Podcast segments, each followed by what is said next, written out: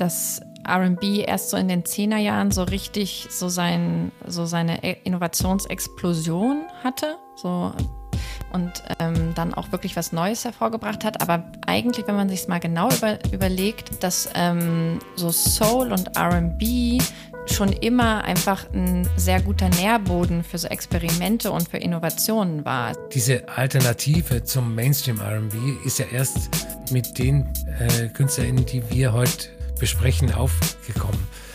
Und ähm, es hat ja relativ schnell dazu geführt, dass so die ganzen Big Names auch ein Stück vom Kuchen äh, abhaben wollten. Dass es vielleicht daran liegt, dass eben viele Leute so meines Alters, die dann vielleicht so rund um 2009, 2010, 2011 oder so angefangen haben, so als Produzenten zu arbeiten und dann aus dieser ganzen äh, Bassschiene irgendwie aus dem UK kam oder so und dann natürlich die Musik ihrer Kindheit verarbeiten und die war dann eben auch so viel 90er RB und es tauchte dann halt so viel in Samples zum Beispiel auf. Track 17, der Musikpodcast, Feature Nummer 29 zum Thema Klammer auf, Future Klammer zu, RB der 2010er Jahre in Turnierform. Äh, heute zu Gast Annette Scheffel. Hallo. Hallo. Und natürlich Albert Koch. Hallo. Äh, Albert, wir, wir, planen diese Folge jetzt irgendwie schon seit einem halben Jahr und ähm, hatten dich auch eigentlich von Anfang an auf der Liste dafür und ähm, wir nehmen ja jetzt hier gerade auch mit, mit neun Stunden Zeitunterschied auf, ne? Mhm. Ja, ja. Ähm, ich bin zwischendurch noch, ähm, habe ich noch die Stadt gewechselt. Ich äh, mache ein Experiment namens Los Angeles. Und ähm, genau, wir mussten das ein bisschen einplanen mit der Zeitverschiebung. Bei mir ist es jetzt morgens, bei euch ist es abends. Aber das geht ja eben auch mit der Technik von heute. Wie schön. Das ist sehr schön. Deswegen wünschen wir dir auf jeden Fall einen guten Morgen. Äh, Albert, dir einen, einen schönen Abend. Äh, du, bist, ich du bist zwar auch ein paar Kilometer weg, aber wir sind immer noch in der gleichen äh, Zeitzone, deswegen ist es noch, ist es noch voll okay. Und äh, wenn ihr diese Folge hört oder wann ihr diese Folge hört, dann äh, seid, sind wir ja alle sowieso äh, ganz wunderbar äh, prachtvoll vereint. Äh, was wir hier heute machen, ist unsere zweite ja, Genre-Turnierfolge. Vielleicht erinnert ihr euch noch. Wir haben ja vor einem Jahr, ähm, das ist ziemlich genau ein Jahr her, glaube ich, äh, damals zu viert, ähm, im K.O.-System-Turnier über die mit Nuller Indie-Rock-Platten so aus Großbritannien gesprochen und wollten einfach mal gucken, was ist davon eigentlich übrig geblieben. War das eigentlich so gut wie, wie damals behauptet und äh, welche Platte ähm, ist denn am Ende dann auch einfach die äh, beste gewesen? Äh, Spoiler Alert, es war natürlich äh, Silent Alarm von Block Party, wie hätte es anders sein sollen? Und ähm, wir wollten eigentlich seitdem so eine Art Folge auch noch einmal wiederholen und haben dann überlegt, aber zu welchem Genre oder beziehungsweise zu welchem, zu welchem Teil eines Genres könnte man das machen und dann sind wir beim RB gelandet, aber nicht einfach nur so beim RB, sondern bei dem der 2010er Jahre, weil der in unserem Podcast hier bei Track 17 in den Review-Folgen ganz oft eigentlich aufgetaucht ist, Albert, ne? Äh, ja, das stimmt. Also wir haben äh, öfters mal über RB-Platten ge gesprochen oder die wir als RB-Platten bezeichnen. Zum Beispiel Take Me Apart von Kelela ganz am Anfang des Podcasts. Aber ich glaube, dass wir heute dann mehr in die Tiefe gehen, was das Thema betrifft. Hm. Annette, du bist, ähm, korrigiere mich da immer, wenn ich was Falsches sage, Autorin, mhm. Journalistin für Musik und Popkultur. Ähm, wo und wie kann man dich denn in der Regel äh, lesen, äh, hören oder sehen? Und was sind denn so ähm, die Themen, mit denen du dich da am meisten und am liebsten beschäftigst? Ja, eigentlich tatsächlich würde ich mich ähm, als Kulturjournalistin bezeichnen, weil ich ja gar nicht nur Musik mache. Also äh, so habe ich mal angefangen, aber ich mache ja auch ganz viel Film und ganz viel so auch übergeordnete Sachen. Ähm, mittlerweile auch nicht nur zum Lesen, sondern auch zum Hören. Also ähm, ich bin manchmal auch im Radio, ich moderiere viel, also gerade nicht in Los Angeles. Ähm, da fehlt mir noch das Netzwerk für, aber ich äh, schreibe zum Beispiel auch sehr gerne für die Dummy. Ich mache immer gerne äh, Werbung für die Dummy, weil die Süddeutsche, für die ich auch schreibe, die kennt ja jeder. Den Musikexpress ähm, kennt, kennt man auch, aber die Dummy kennen nicht so viele und das ist ein ganz tolles Magazin. Um, ähm, und ich werde für die nächste Ausgabe was über Gefängnisse in den USA recherchieren tatsächlich, also ganz was anderes. Ähm, und arbeite gerade nebenbei noch an einem Radio-Essay über weibliche Wut. Wichtiges Thema. Mhm. Äh, Gibt es äh, so aus der letzten Zeit irgendwas äh, Besonderes, was du mitgeben möchtest, was ich dann auch gerne in den Shownotes verlinken kann, was du gemacht hast? Ähm, Oder was dir besonders am Herzen Fall. liegt? Ja, ähm, die, ich habe für die, für die, auch für die Dummy eine Geschichte geschrieben, ein Porträt über einen asexuellen ähm, Menschen, ähm, was ich sehr interessant fand. Also ich habe einen Menschen in Hamburg getroffen, der ähm, ja für den Sex einfach nicht geil ist. Und das war mhm. ganz äh, kurz zu sagen. Also es ist einfach nichts, was ihn interessiert. Und ähm, es war eine ganz interessante Begegnung, weil es so ganz viele Selbstverständlichkeiten auch einfach auf den Kopf stellt. Und ähm, ich fand das ganz toll, wie offen und ehrlich er mir auch irgendwie über sein Leben erzählt hat.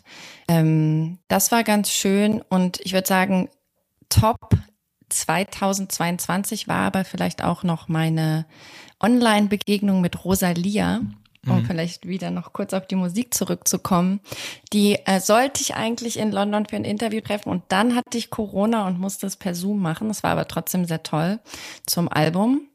Das kann man bestimmt sehr gut verlinken. Das ist ähm, ja auch ein sehr wichtiges, wichtiges Album für dieses Jahr. Das mache ich sehr gerne. Und ähm, jetzt die äh, eine, eine sehr ungelenke äh, Überleitung, aber ein Genre, das sich doch sehr viel für Sex interessiert, ist doch, äh, meint man zumindest, äh, RB. Ähm, wie ist denn so äh, deine Beziehung zu dem Genre, Annette? Ist das was, was du schon auch seit deiner Kindheit hörst, was dich vielleicht in, in verschiedensten Phasen äh, begleitet hat? Oder was ist so dein Interesse an dem Genre? Kindheit würde ich nicht sagen, weil ich ähm, hatte leider nicht das Glück, dass ähm, meine Eltern irgendwie so wahnsinnig musikaffine Menschen waren. Ähm, ich musste mir das dann alles selber erschließen. Also als, als Kind habe ich einfach das Radio lief mit äh, gehört und ich habe aber, als ich dann selber angefangen habe, mich für Musik zu interessieren, bin ich sofort ähm, über den Hip-Hop zum RB und dann halt auch weiter so Soul, Jazz. Ähm, das war meine ganze Jugend. Also ich sage immer gern, ich glaube, das, das erste Mal, dass ich mich für Gitarrenmusik interessiert habe, da war ich auf jeden Fall schon mindestens 20. Also hat mich überhaupt nicht interessiert davor. Ähm, deswegen, ich habe eine sehr lange und sehr leidenschaftliche, innige Beziehung mit ähm, allem RB angrenzenden Genres und Platten. Und ähm, ja, also wahrscheinlich, wenn man mich nach meinen zehn Lieblingsplatten fragt, dann sind acht davon könnte man in diesem Genre irgendwie zuordnen oder angrenzenden Genres. Also es ist einfach ähm, ja, das ist einfach das, was ich, was mich immer begleitet hat und was so mein musikalisches Zuhause auch einfach ist. Bei mir ist es vielleicht genau andersrum. Also ich habe eigentlich keine RB-Vergangenheit.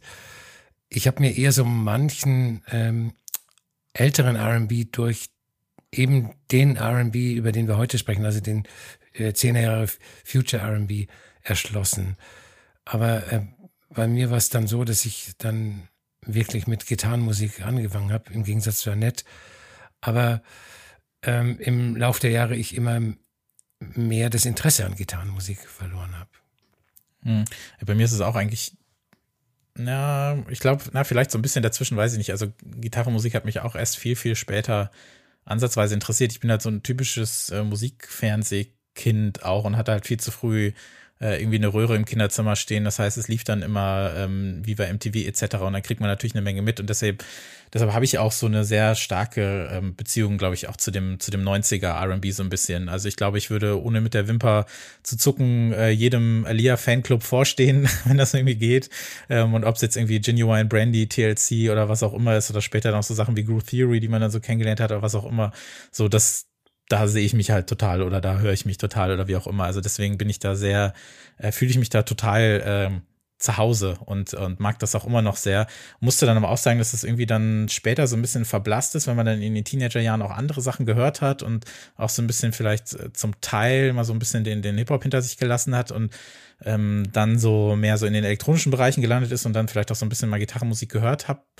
Aber das kam dann halt dann echt so wieder mit dem, mit dem letzten Jahrzehnt, muss ich sagen. Und ist dann, glaube ich, auch aufgefallen, dass, dass es vielleicht daran liegt, dass eben viele Leute so meines Alters, die dann vielleicht so rund um 2009, 2010, 2011 oder so angefangen haben, so als Produzenten zu arbeiten und dann aus dieser ganzen äh, Bassschiene irgendwie aus dem UK kam oder so und dann natürlich die Musik ihrer Kindheit verarbeiten und die war dann eben auch so viel 90er R&B und es tauchte dann halt so viel in Samples zum Beispiel auf und äh, da kam das bei mir dann auch wieder so ein bisschen zurück, so diese, diese Liebe oder Leidenschaft und dann auch so das Interesse, was gibt's denn da jetzt eigentlich noch und eben ähm, ja, also da dachte ich mir dann auch so, das war so diese Zeit, wo man dann so diesen, diesen RB der 90er vielleicht wieder so ein bisschen so Salon- oder Clubfähig machen konnte oder wollte. Und dann habe ich mich dann auch über jedes Usher-Sample gefreut, was ich so gehört habe oder sowas, weil man dann diesen Originalen dann eben diese, diese, diese Samples, äh, ja, man hat, man hat diese Songs so entkernt so ein bisschen und steckt die dann in so ein ja, so ein tanzbodenfreundliches Kleid und dann, ja, waren dann auch eben so Sachen wie Alia oder Brandy oder so, hat man dann irgendwie oft gehört.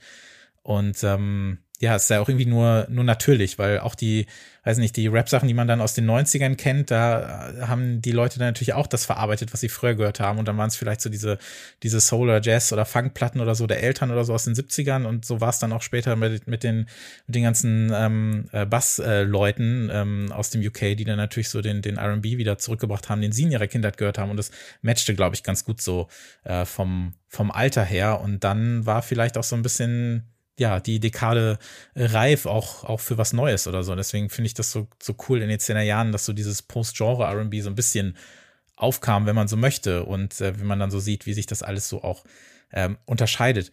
Wenn man euch jetzt fragen würde, was gehört denn so zum Sound von RB dazu? Also, würdet ihr das Genre denn so an sich beschreiben, Annette?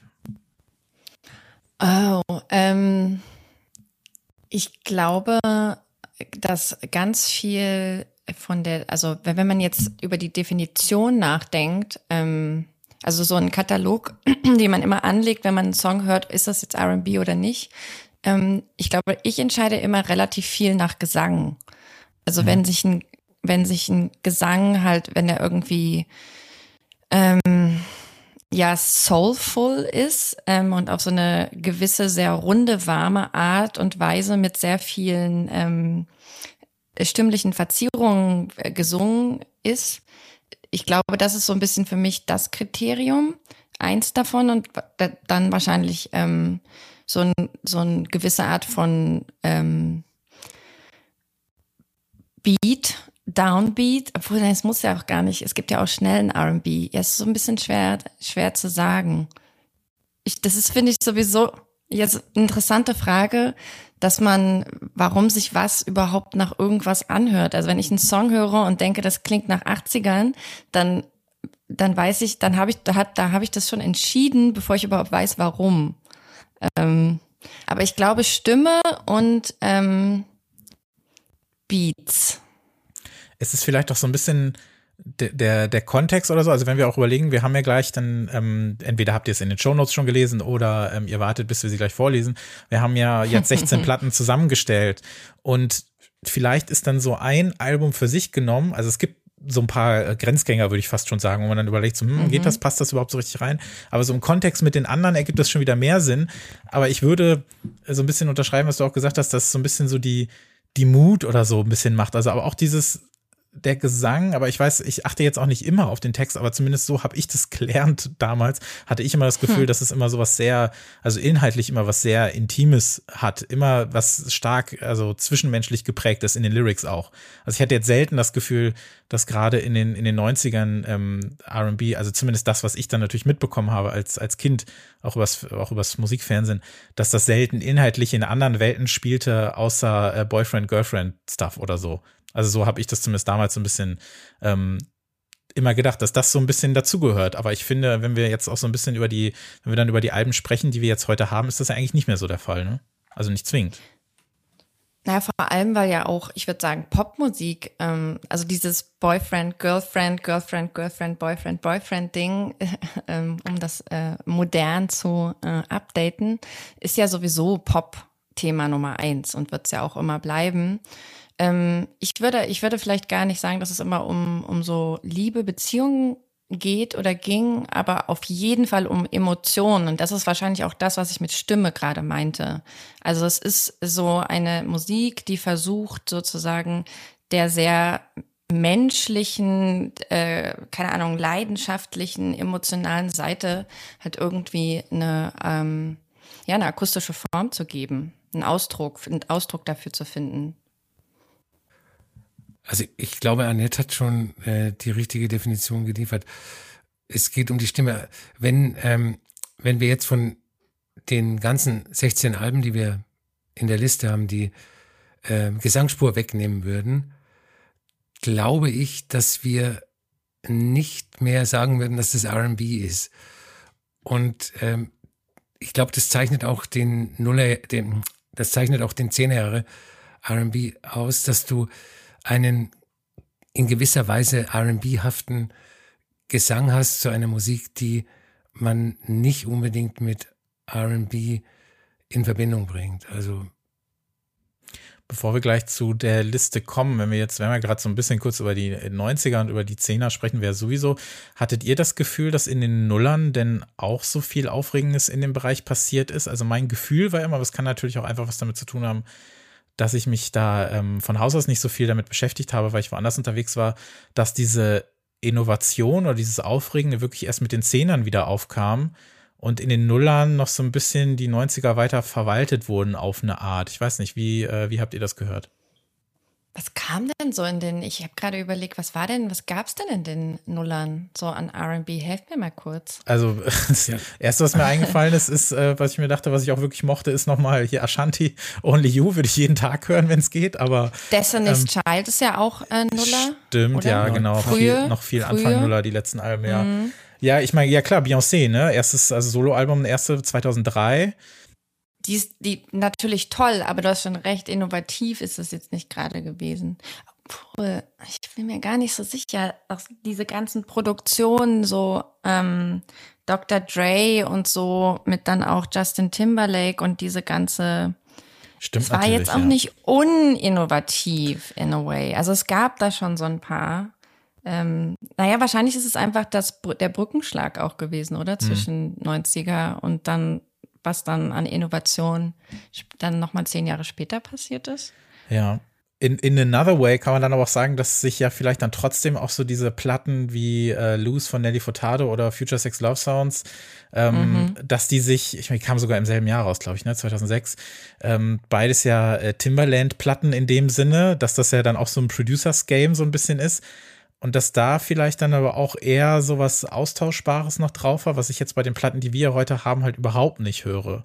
Oder mhm. wo ich mhm. das halt wirklich auch viel mehr mit den KünstlerInnen auch verbinde, was da passiert auf den Platten. Gerade wenn wir, das ist jetzt kein Spoiler, wenn ich sage, dass Frank Ocean dabei ist, also warum sollten wir diese Folge machen, wenn wir nicht über Frank Ocean sprechen? ähm, also das, glaube ich, ist halt vielleicht was noch so ein, so ein Unterschied äh, gewesen sein kann. Also dass man dann sagte, so, okay, das sind dann eher so die, die neuen Timberland-Alben und jetzt singt aber halt einfach mal Nelly Furtado einmal ein bisschen anders und hat ein paar andere ähm, äh, verschwitzte Beats irgendwie unten drunter und dann machen wir morgen wieder ganz normal weiter. Ich weiß nicht so genau. Ähm, hat, hat dich das viel beschäftigt in den Zehnern, Albert? Überhaupt nicht. Überhaupt nicht. Und ähm, was, weil du gerade gesagt hast, dass ähm, du das Gefühl hast, dass äh, diese Gleichförmigkeit in den Zehnern nicht zu erkennen ist in der Musik. Ich glaube, das liegt an der Art, wie man sich mit ihr beschäftigt, also wie, wie tief man sich mit ihr beschäftigt. Ich kann mir vorstellen, wenn wir jetzt einem äh, ausgesprochenen Gitarrenmenschen diese 16 Alben vorspielen, mm. dass der dann sagen würde, klingt doch alles gleich. Also mm. ich, ich mag mich über den Nullerjahre R&B gar, gar nicht äußern, weil ich da äh, keine Expertise habe. Zum äh, Jahrzehntewechsel so ein bisschen, da hatte ich so das Gefühl, wir sind gerade in dieser David Guettaisierung so des R&B angelangt. Also ich musste dann auch noch mal ähm, vergleichen. Ähm, ich hatte damals beim bei Musikexpress Anfang der 10er Jahre so einen, äh, so einen Text darüber geschrieben, wie sich das so gewandelt hat und wo diese ganze UK Soul Welle gerade herkommt und musste dann auch an Asha nochmal denken. Also habe dann so geguckt, 97 kam You Make Me Wanna raus und dann habe ich das, dann vergleicht man das 2010 kam hier, oh Gott, wie heißt das nochmal, irgendwie DJ Got Us Falling in Love Again oder sowas. Also wie krass dieser Unterschied da einfach in diesem Sound gewesen ist. Und alles war, war halt voll auf die Zwölf, war, ähm, hatte halt diese, diese super lauten, so Kirmeshaus-Sounds so auf eine Art äh, drunter, ob man das jetzt mag oder nicht. Aber ich fand, das war eine Zeit lang schon ziemlich auffällig und vielleicht war dann ja auch so der Bedarf auch einfach da, äh, nach mal wieder etwas, etwas anderem oder so. Aber eine Zeit lang war das ja schon echt stark. Also auch äh, jemand wie Rihanna oder so war dann ja plötzlich voll auf dieser Soundebene unterwegs. Habt ihr das auch so empfunden? Ja, total. Aber es ist natürlich ja auch eh immer so ein großer Unterschied, ob man jetzt über Musik spricht, die ja für die, also Rihanna, das sollte ja verkaufen, das sollte ja ein Hit sein und auch in einem, ähm, ja, also verbindenden Sinne. Ne? Das sollten halt die cool finden, die RB hören, aber auch die, die, keine Ahnung, einfach das Radio anschalten. Und ich würde sagen, die Platten, die, über die wir jetzt auch dann gleich reden, die haben diesen Anspruch ja erstmal nicht unbedingt. Da, da sind halt irgendwie KünstlerInnen, die einfach zu Hause sitzen und irgendwie einen Ausdruck für was finden wollen, was in ihnen drin sitzt. Und manche davon haben dann eben auch, äh, sind sozusagen äh, vielleicht sogar auch überraschend in den, in den Mainstream gebrochen. Aber das ist natürlich immer ein ganz großer Unterschied, über was man da redet. Ich, ich glaube aber, dass du recht hast, weil halt in den, ähm, jetzt so in den letzten zehn Jahren halt eben viel rumprobiert wurde mit ähm, inwiefern die elektronischen, also elektronische Produktion und ähm, RB, also wie die sich so annähern und wie die so, also es war wie so ein Tango-Tanz zwischen diesen beiden Seiten. Ähm, mhm. Und da wurde super viel ausprobiert und rumprobiert und ähm, da ist sehr viel Spannendes einfach entstanden und das stimmt schon, das war nicht so sehr so in den in den in den ähm, Nullerjahren. Oder also vielleicht erinnere ich mich auch einfach nur nicht, das habe ich jetzt nicht recherchiert, aber genau. Das werden wir dann feststellen, wenn wir die äh, Turnierfolge mit den Nuller äh, R&B äh, genau, äh, das machen wir Ich würde auf jeden Fall sehr gerne noch mal eine zu den 90ern irgendwann machen ähm, und dann vielleicht vielleicht mit Songs dann sogar einfach, weil da bin ich dann glaube ich erst recht ein bisschen äh, Mainstreaming unterwegs, aber wenn ich dann wirklich mit acht vorm Fernseher saß, dann ähm, was soll da sonst auch passieren? Ähm, wir haben ja jetzt schon ein paar Mal äh, diese Platten angesprochen und sind drumrum getänzelt. Jetzt kann ich doch einfach auch mal vorlesen, ja. um wen es hier geht. Ich habe das jetzt einmal äh, alphabetisch sortiert. Ich sag mal dazu, wir haben äh, jeder eine 16er Liste ähm, abgegeben und die dann zusammengestellt, aber äh, jeder und jeder von uns hatte die Möglichkeit, äh, eine Wildcard zu vergeben. Das heißt, eine Platte, die definitiv hier eine Rolle spielt. Ob sie jetzt Erfolgschancen hat, das Ding jetzt zu gewinnen, sei mal dahingestellt, aber einfach, dass sie hier Erwähnung findet und dann auch ähm, besprochen werden kann. Und zwar haben wir äh, Abra Rose 2015, dann direkt meine Wildcard, ATOS, A Taste of Struggle 2014. Wir haben James Blake von James Blake 2011. Wir haben Bonnie Ware 22 A Million 2016. Blood Orange, Cupid Deluxe 2013. FKA Twix, LP1 2014. Ink No World 2013. Kelela, Take Me Apart 2017. Dann äh, Alberts Wildcard, La Fonda, Ancestor Boy 2019. Jesse Lancer, Pulma Herberg 2013, Frank Ocean Blonde 2016, Sefta Lisa, Ison 2017, äh, Annette's Wildcard, Solange mit When I Get Home 2019. Wir haben jetzt zwei Alben, die Devotion heißen, ist mir aufgefallen. Tirsa Devotion 2018 und Jesse Ware Devotion 2012 und wir haben The Weekend äh, House of Balloons 2011. Und äh, jeder und jeder von uns wird noch die Möglichkeit haben, so ein bisschen auch darüber zu sprechen im Laufe der Folge, was ihr oder ihm so fehlte. Ähm, aber letztlich glaube ich, wenn man sich diese Liste so anguckt, ähm, ist da schon eine Menge dabei, was auch wirklich dieses Jahrzehnt geprägt hat und vielleicht auch zeigt, in welche Richtung das so ging, weil ich die wenigsten Platten sind so wirklich, wirklich, wirklich miteinander vergleichbar und ich finde, das macht es irgendwie spannend. Ja, also es es ist, es ist auf jeden Fall, wir haben da schon eine ganz gute Liste, glaube ich, äh, eine Turnierliste zusammengestellt. Was ja aber meiner Erfahrung nach immer passiert, wenn mindestens drei Leute äh, Input geben. Das, äh, da kommt eigentlich immer was Gutes bei raus, weil es einfach eine schöne Mischung ist.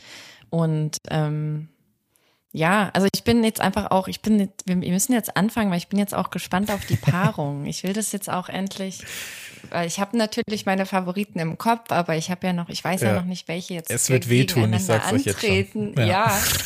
ja, ich, ja. Es wird wehtun. Ja, ihr wollt, dass es losgeht. Ich will auch, dass es losgeht. Und es ist wirklich, äh, es ist kein Scheiß. Die erste Paarung äh, im Achtelfinale. Oh, oh, oh.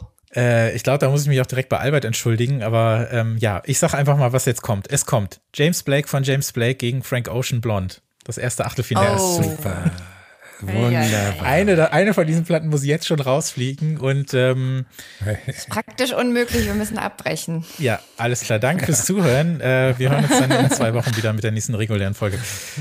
Ja, kann, möchte jemand von euch äh, sich versuchen, dem anzunähern, äh, was die einzelnen Platten vielleicht äh, bedeuten, ohne vielleicht ins Duell zu gehen ähm, oder vielleicht auch direkt ins Duell zu gehen, je nachdem.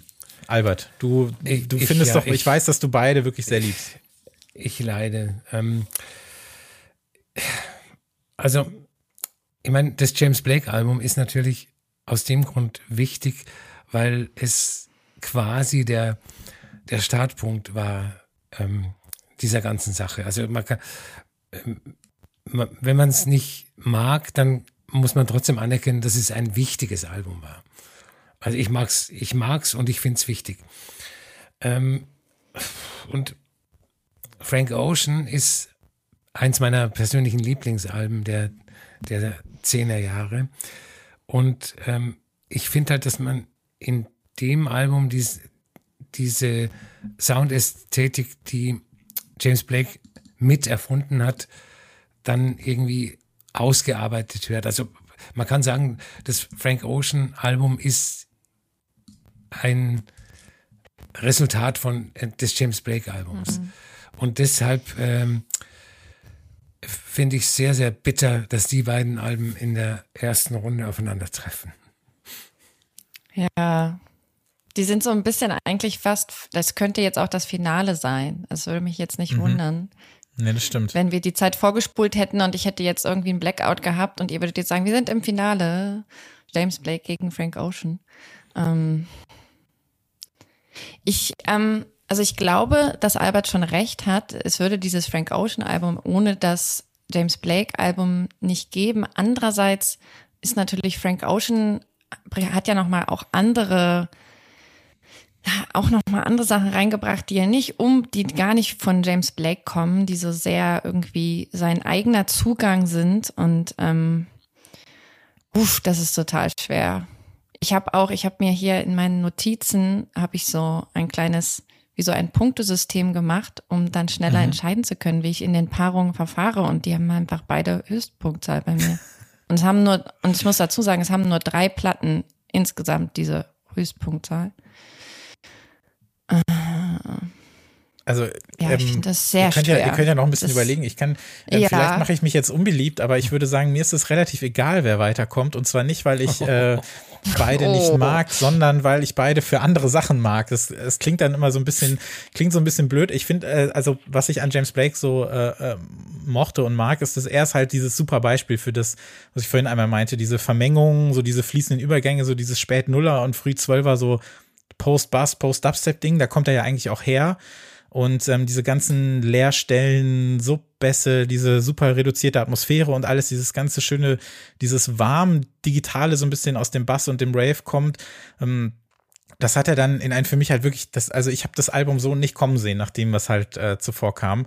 Und ähm, ich weiß nicht, also also so entscheidend sind für mich bei ihm so ein bisschen die Jahre davor, glaube ich. Also was so, so zwischen 2008 und 2010, was er so gemacht hat, ist, finde ich halt in weiten Teilen somit das, das Beste, was äh, diese super, weiß nicht, skelettierte, so Post-Dubstep-Musik eigentlich so überhaupt hatte. Und das war ja schon diese Reaktion auf dieses, dieses Grummelnde, dieses ultra-diepe, dieses immer so auf 140 BPM agierende. Ähm, geheimnisvoll ist das alles bei ihm geblieben, hatte dann aber so eine, ja, so, so eine, so eine IDM-Leichtigkeit so ein bisschen und das kommt auch nicht von ungefähr, dass so Blake auch mit Mount Kimby viel zusammen gemacht hat oder so weiter. Also das, das, das passte schon alles so wunderbar zusammen. Und natürlich ergibt es auch Sinn, dass er dann, wenn er ähm, Musik macht, die viel über seine Stimme kommt, das hat übrigens auch geholfen, dass ich dann irgendwie rausgefunden habe, dass das von Anfang an sein Plan war. Äh, damals habe ich noch irgendwelche mhm. Verschwörungstheorien geglaubt, dass er irgendwie vom Label irgendwie angequatscht wurde und gesagt hat, jetzt sing doch mal. Nein, das wollte er von Anfang an machen. Ähm, aber mir haben diese, diese Sachen, die er zuvor gemacht hat, und dann war das sogar, da kommt jetzt wieder Elia ins Spiel. Er hat ja vorher diese CMYK-EP gemacht, wo er dann diesen diesen so wunderschönen gebündelten äh, Hass auf blöde Typen von Elia und Kelis so zusammengemasht hat und so. Das war ich alles so äh, großartig.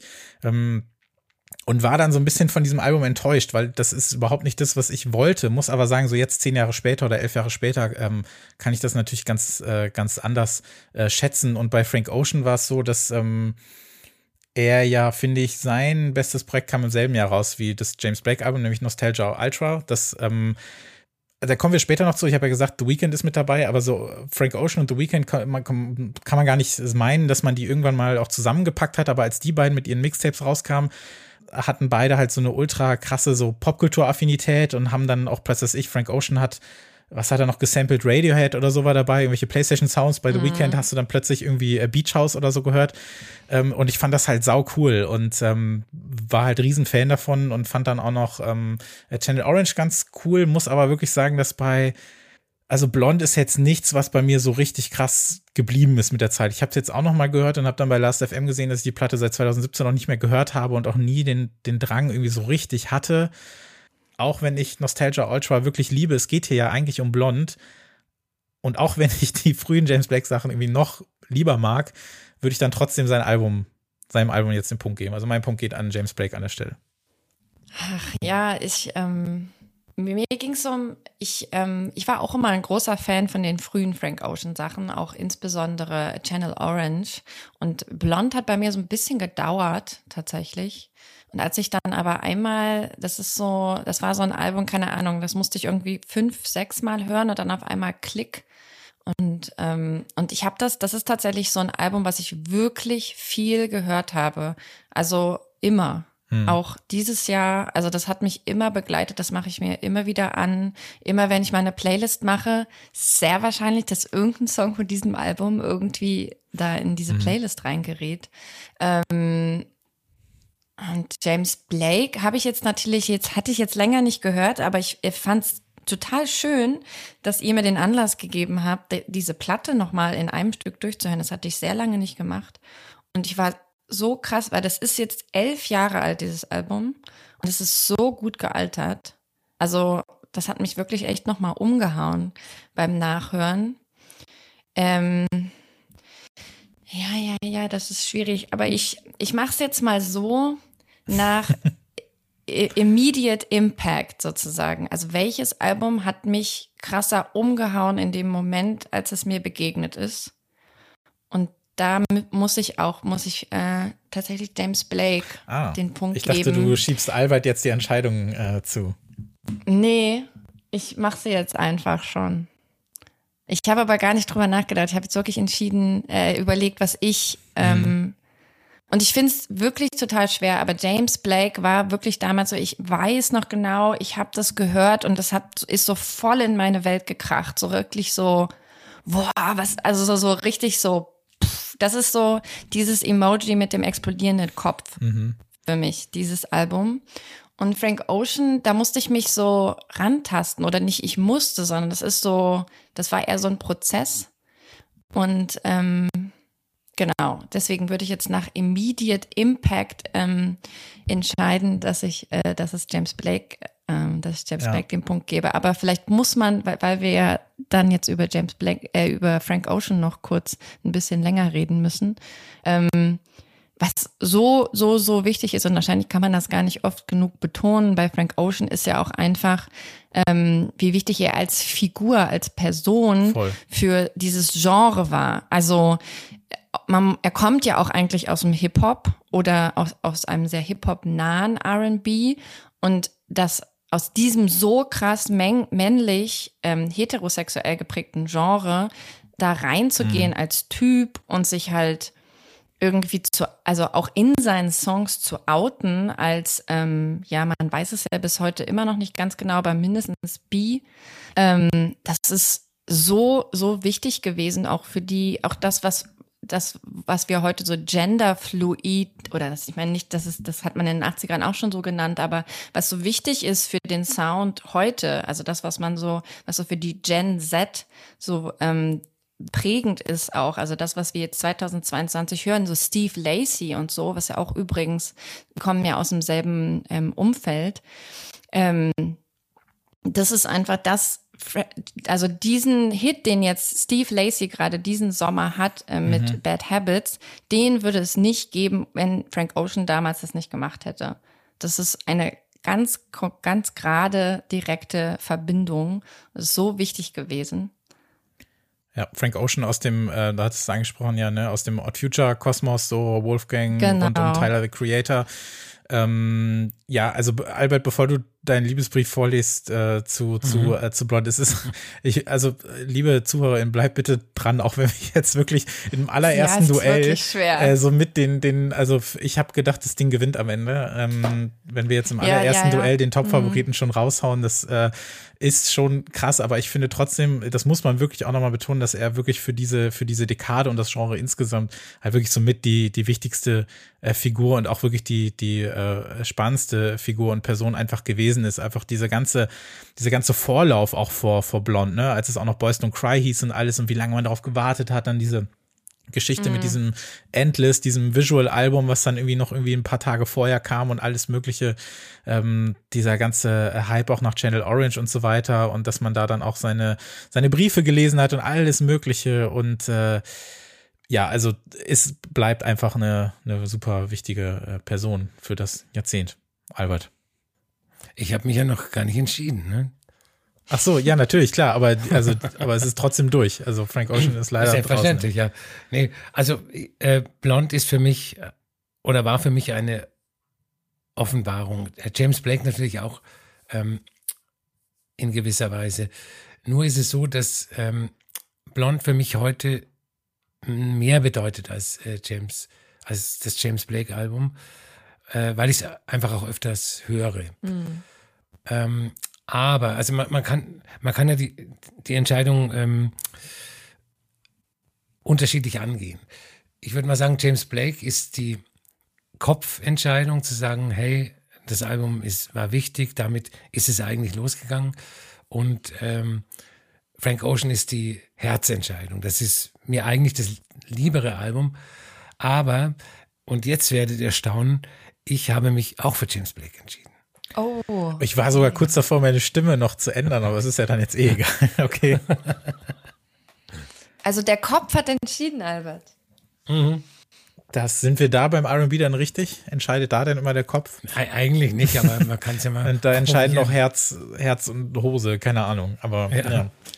Aber ich habe mich gerade auch über mich gewundert tatsächlich, als ich es entschieden habe. Ich muss das vielleicht noch mal, also ich. Ja, sollen wir uns umentscheiden? Ich, nein, nein, es ist tatsächlich so, wie Albert das gesagt hat. Also jetzt heute im Jahr 2022 ist das Frank Ocean Album viel wichtiger für mich. Ich höre das viel mehr. Das hat mich ähm, auch irgendwie, ja, das begleitet mich einfach immer noch. Also das wäre die Herzplatte. Aber irgendwie dachte ich gerade, wenn ich nach ähm, danach gehe, was mich irgendwie in dem Moment mehr, mehr umgehauen hat, weil es halt einfach neuer war vom Sound, dann hm. muss ich einfach James Blake sagen. Ja, also es war auch so ein bisschen Kopf, aber ein, vielleicht ein ähm, emotionserfüllter Kopf auch. Vielleicht machen wir so, ein, so eine Mischung. Ich muss es nochmal sagen, bleibt bitte dran. Es kommen noch andere gute Alben, nur weil Frank Ocean ja. da sind. Wir können ihn auch äh, immer wieder, auch in den Honorable Mentions nochmal erwähnen. Da hatte ich sowieso vor, äh, nochmal Nostalgia Ultra zu erwähnen. Aber ja, okay, James Blake äh, kommt weiter und zwar mit einem äh, nicht so erwarteten 3 zu 0. Also bemerkenswert. Ähm, Aber umso besser, ja. dass wir uns da auch einig sind. Das mhm. ist doch gut machen wir weiter mit dem äh, zweiten Achtelfinale. Und zwar gab es gerade, gut, wir haben eh kaum äh, Männer in der Runde, ehrlich gesagt, dann sind sogar noch zwei direkt gegeneinander angetreten. Ähm, jetzt haben wir FKA Twix LP1 gegen Tirsa Devotion. Annette, was wäre da dein Favorit hm. und warum? FKA Twix oder Tirsa? Auch das ist eine interessante Mischung. Ähm, also ich muss sagen, FKA Twix, die natürlich, ähm, das wäre jetzt so eine ähnliche Kopfplatte auch wie James Blake, weil die natürlich ähm, so unglaublich wichtig gewesen ist für diesen Sound und für das, was wir jetzt auch irgendwie als dieses Genre bezeichnen, über das wir diese ganze Folge machen. Ähm, und natürlich auch mit so einem krass künstlerischen Anspruch ähm, auch visuell und also so als Gesamtkunstwerk ähm, ist das ja so sehr wichtig gewesen, was sie da gemacht hat. Ähm, und Tirsa wiederum, auch ein paar Jahre später, ähm, bei der ist ja das Besondere dieses krass reduzierte. Hm. Ähm, also ich finde die sogar fast ein bisschen gegenläufig. Also äh, Tirsa macht ja so R&B-Musik, die so super easy, feasy klingt, so als ob das jeder irgendwie im Schlafzimmer nachproduzieren könnte.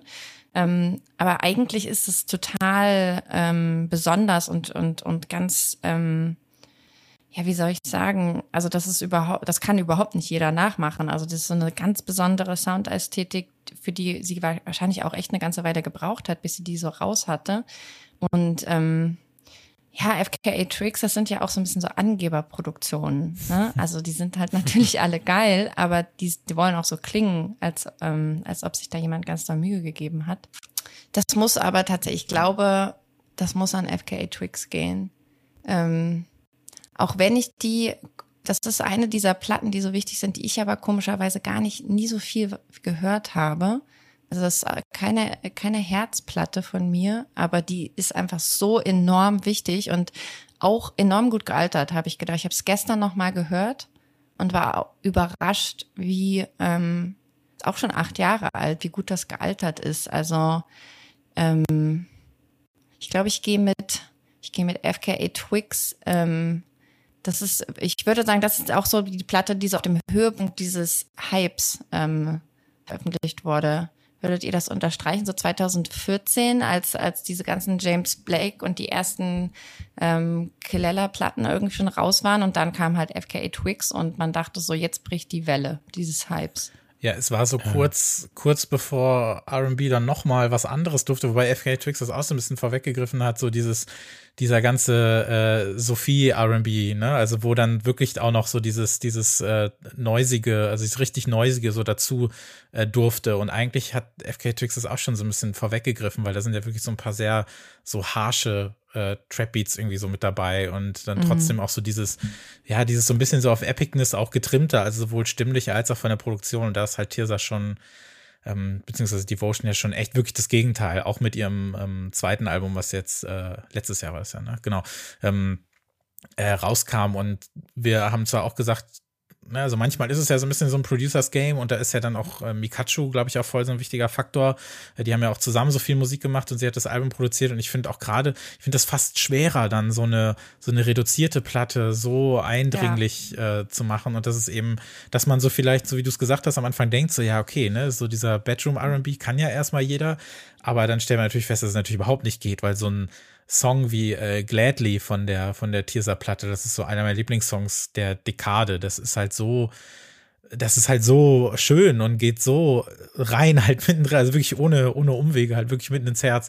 Und äh, das das, das kann dann wirklich auch, äh, aber dann kann dann auch wirklich nicht jeder. Und äh, selbst wenn sie dann eher so, so tanzorientierte Tracks gemacht hat, also dieses I'm Not Dancing zum Beispiel ein paar Jahre vorher, selbst das wirkte ja dann so, so minimalistisch und windschief auf eine Art, aber war dann halt trotzdem ultra catchy. Und das kann sie dann auch mit diesen, mit diesen, ähm, ja, diesen, diesen kleinen RB-Perlen so ein bisschen.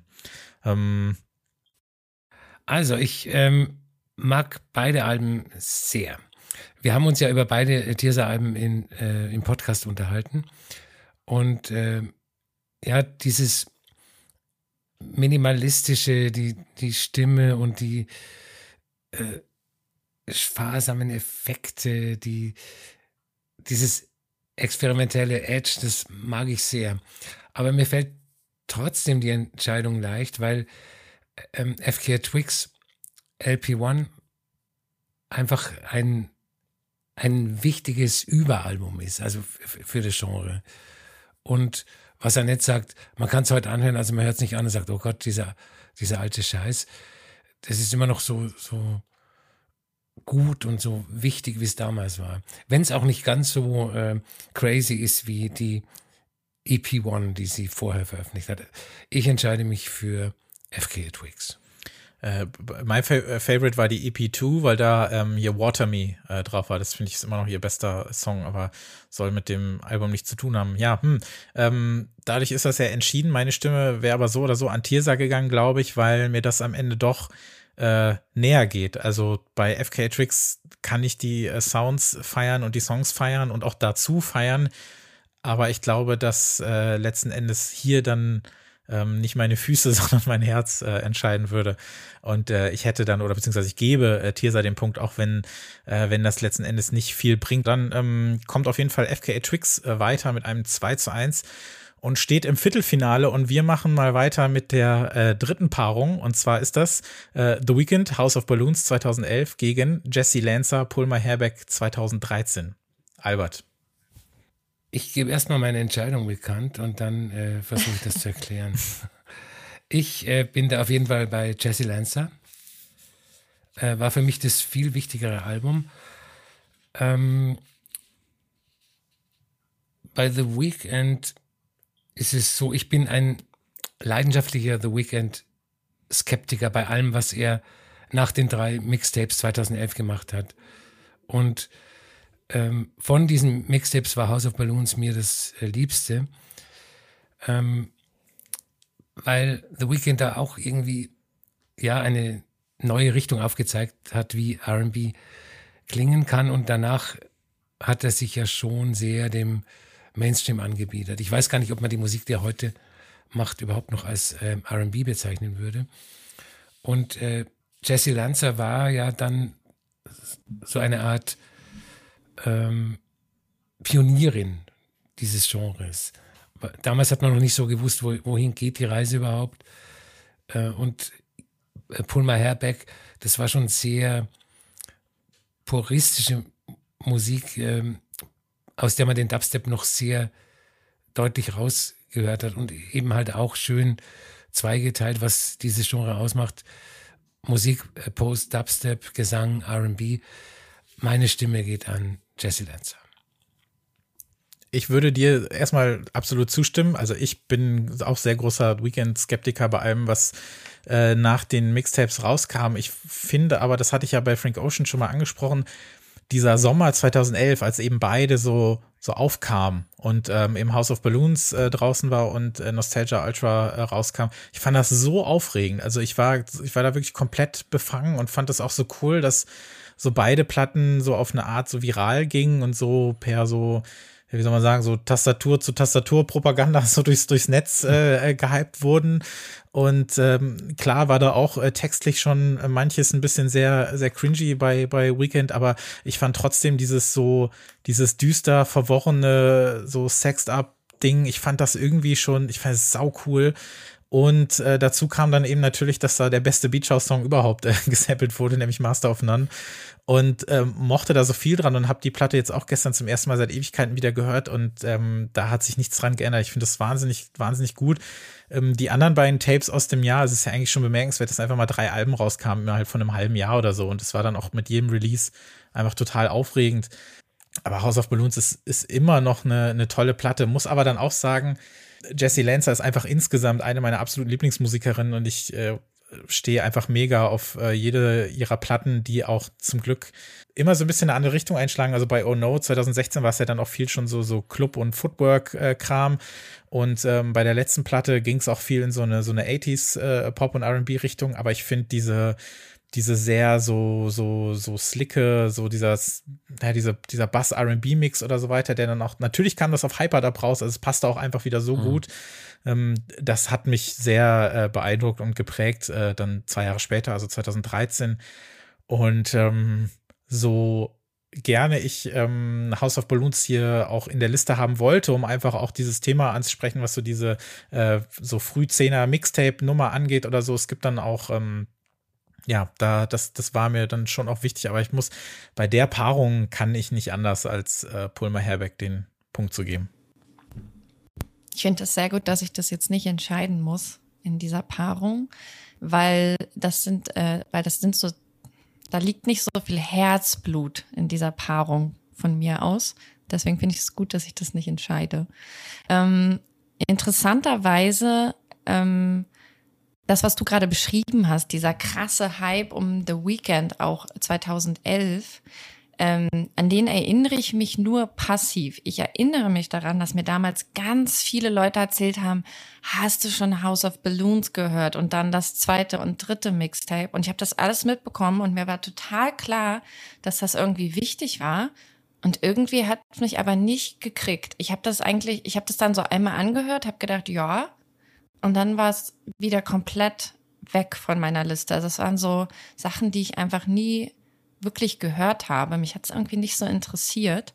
Und ähm, interessanterweise Jessie Lanza, die kam erst später bei mir an. Also die habe ich irgendwie 2013 überhaupt noch nicht so auf dem Schirm. Die kam echt erst so mit Oh No oder vor allem eigentlich mit uh, All the Time. Mhm was ja äh, gar nicht mehr in die Dekade passt. Das war, glaube ich, schon 2020. Ja. Das mochte ich sehr, sehr, sehr, sehr, das Album. Also die hatten mich irgendwie, da habe ich so ein bisschen den Anfang verpasst.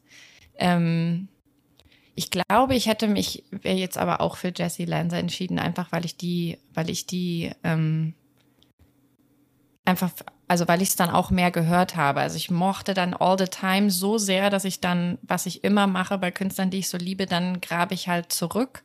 Und dann, wenn ich All the Time zum 20. Mal gehört habe, dann höre ich vielleicht als nächstes Mal Oh No. Und dann, ähm, natürlich bin ich irgendwann auch bei Pulmer Herberg gelandet.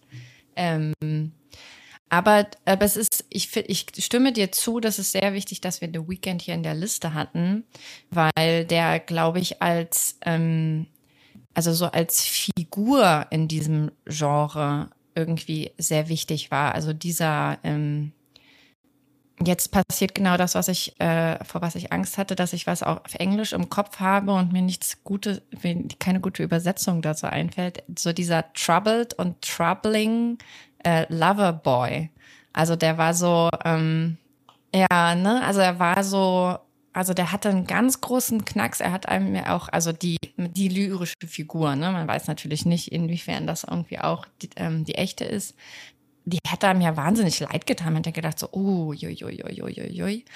Ähm, und trotzdem, ja, so dieses, ähm, eigentlich interessanterweise war dieses ganze große Mental Health Thema, das ja dann, das uns ja jetzt auch so beschäftigt im Pop, zehn Jahre später, bei ihm ja schon so voll da in a way, auf eine verdrehte Art und Weise, aber es war irgendwie schon da und deswegen äh, sehr wichtig, so als Figur, also auch so als lyrische Figur ähm, oder so, ja, äh, in, in, für dieses Genre vor allem auch.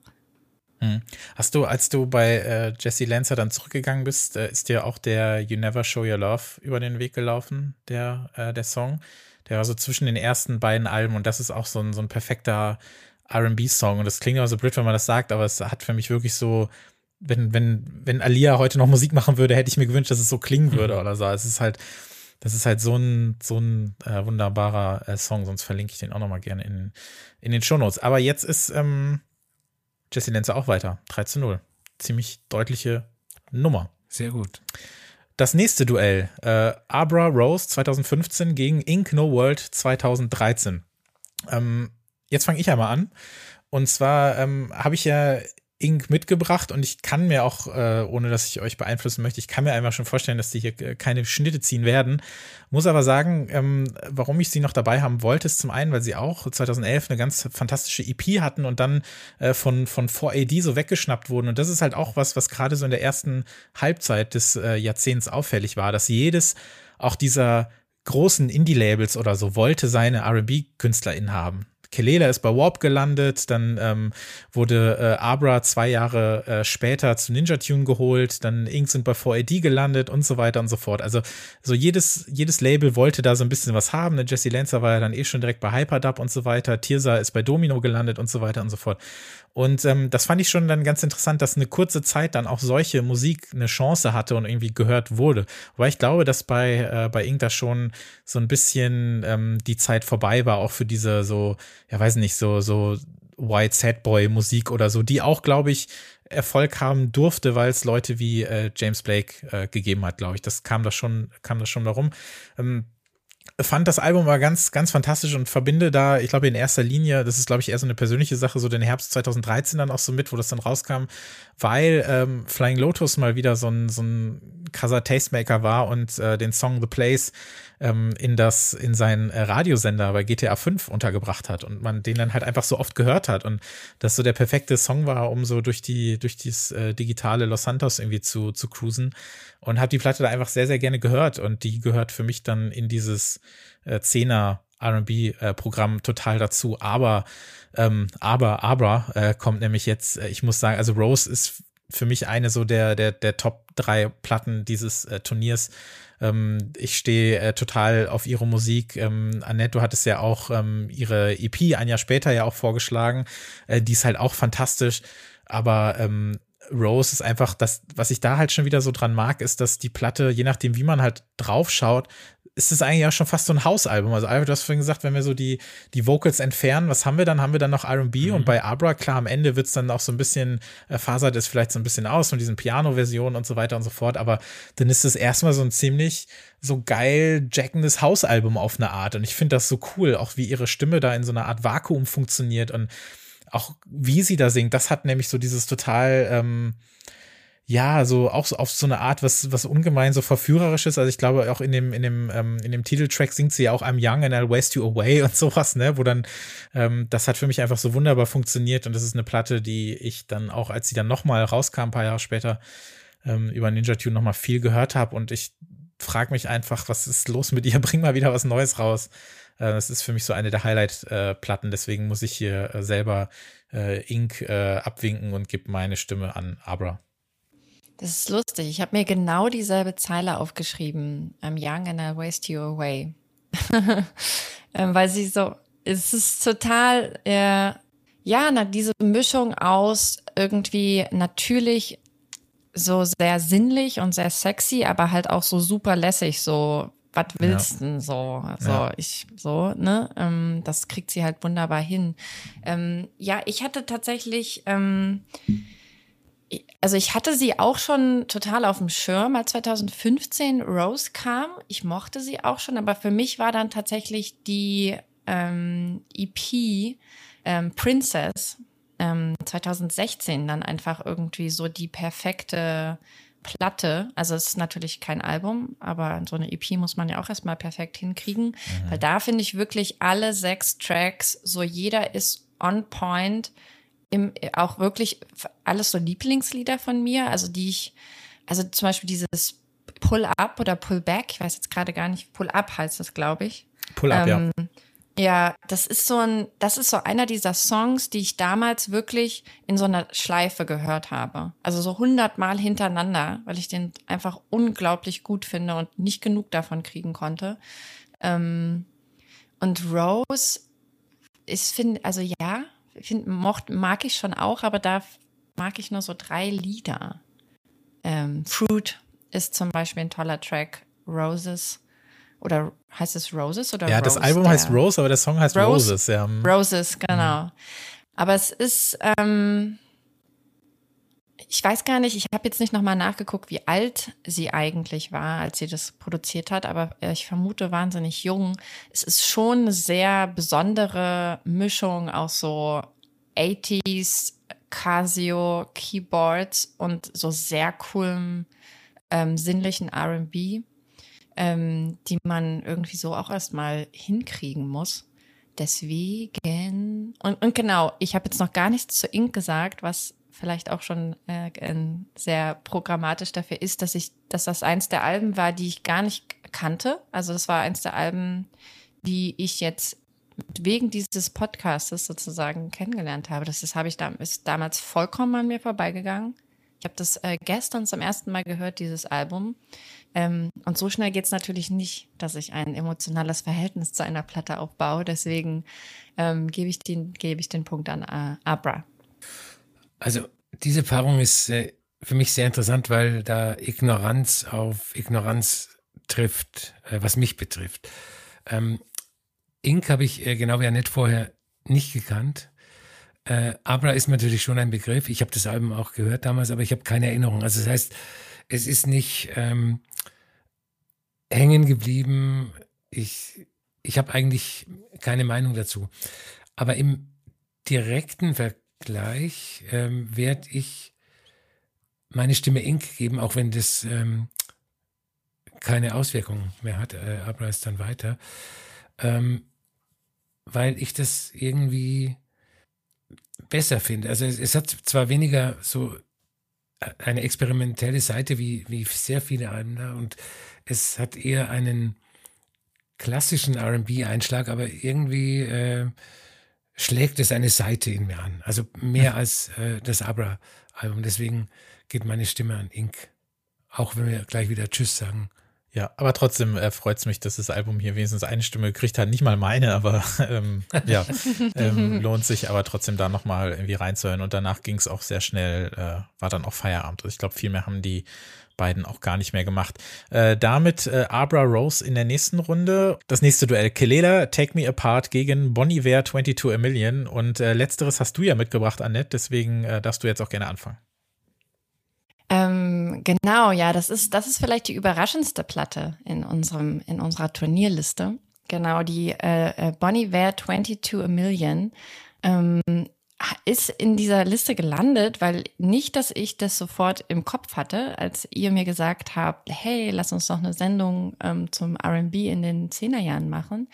Ich bin aber dann einfach noch mal, ich, ich habe einfach noch mal so ein paar so Albenlisten einfach durch, durchgegangen, weil ich nichts vergessen wollte. Und in dem Moment, als ich diesen Titel gelesen habe, ist sofort, habe ich sofort gedacht, warte mal, aber das ist doch, ist das nicht irgendwie auch R&B? Irgendwie schon, oder? Irgendwie, also mir sind sofort irgendwie so Fragen, äh, ganz viele Fragen im, im Kopf ähm, sind so losgerattert. Und gleichzeitig habe ich gemerkt, das passt aber wunderbar in die Liste irgendwie. Und ähm, dann haben wir ja auch so ein bisschen drüber diskutiert, ob wir das mit reinnehmen wollen oder nicht. Und ich finde tatsächlich, das ist, äh, man kann schon sagen, dass das eine RB-Platte ist. Auch wenn man Bonnie Iver natürlich überhaupt nicht mit diesem Genre ähm, zusammenbringt. Aber das war vielleicht, das war sein RB-Moment, würde ich sagen. Kelila ähm, ist natürlich so, so eine ähnlich wichtige Figur für das Genre wie FKA Twix, würde ich sagen.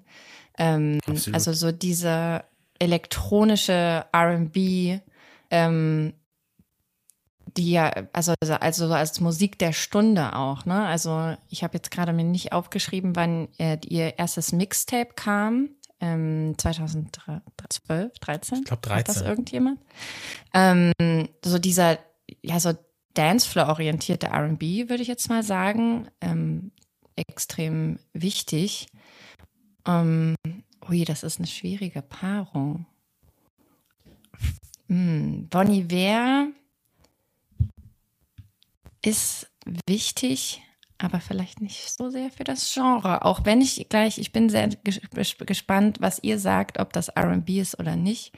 Ähm, gebe meine Stimme aber einfach, ich glaube, äh, Kelila. Ja, ja, ja, es muss Kelila sein. Auch wenn ich gar nicht finde, unbedingt mit diesem Album, sondern meiner Meinung nach vielleicht sogar schon mit dem Mixtape, aber ja, Punkt für Kelila. Ja, äh, Bon Iver scheint ja ähm, auf den ersten Blick eine seltsame Wahl zu sein, weil ähm, Justin Vernon mit den Alben, die er vorher gemacht hat, ja eher so minimalistischen Indie-Folk gespielt hat. Ich glaube, das erste Album ist, hat er allein in einer einsamen Hütte im Wald aufgenommen und so. Also nicht unbedingt äh, der klassische RB-Typ, aber ich glaube, dass man 22 Million als einen Beleg dafür ansehen kann, wie die Soundästhetik des 10er Jahre RB die verschiedensten KünstlerInnen beeinflusst hat, die auch in anderen Genres zu Hause sind.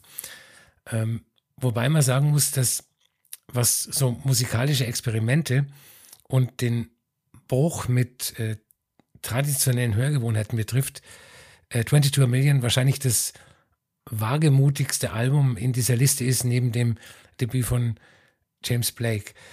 Ähm, trotzdem ist für mich persönlich und auch fürs Genre äh, Take Me Apart von Kelela wichtiger. Deshalb bekommt dieses Album meine Stimme.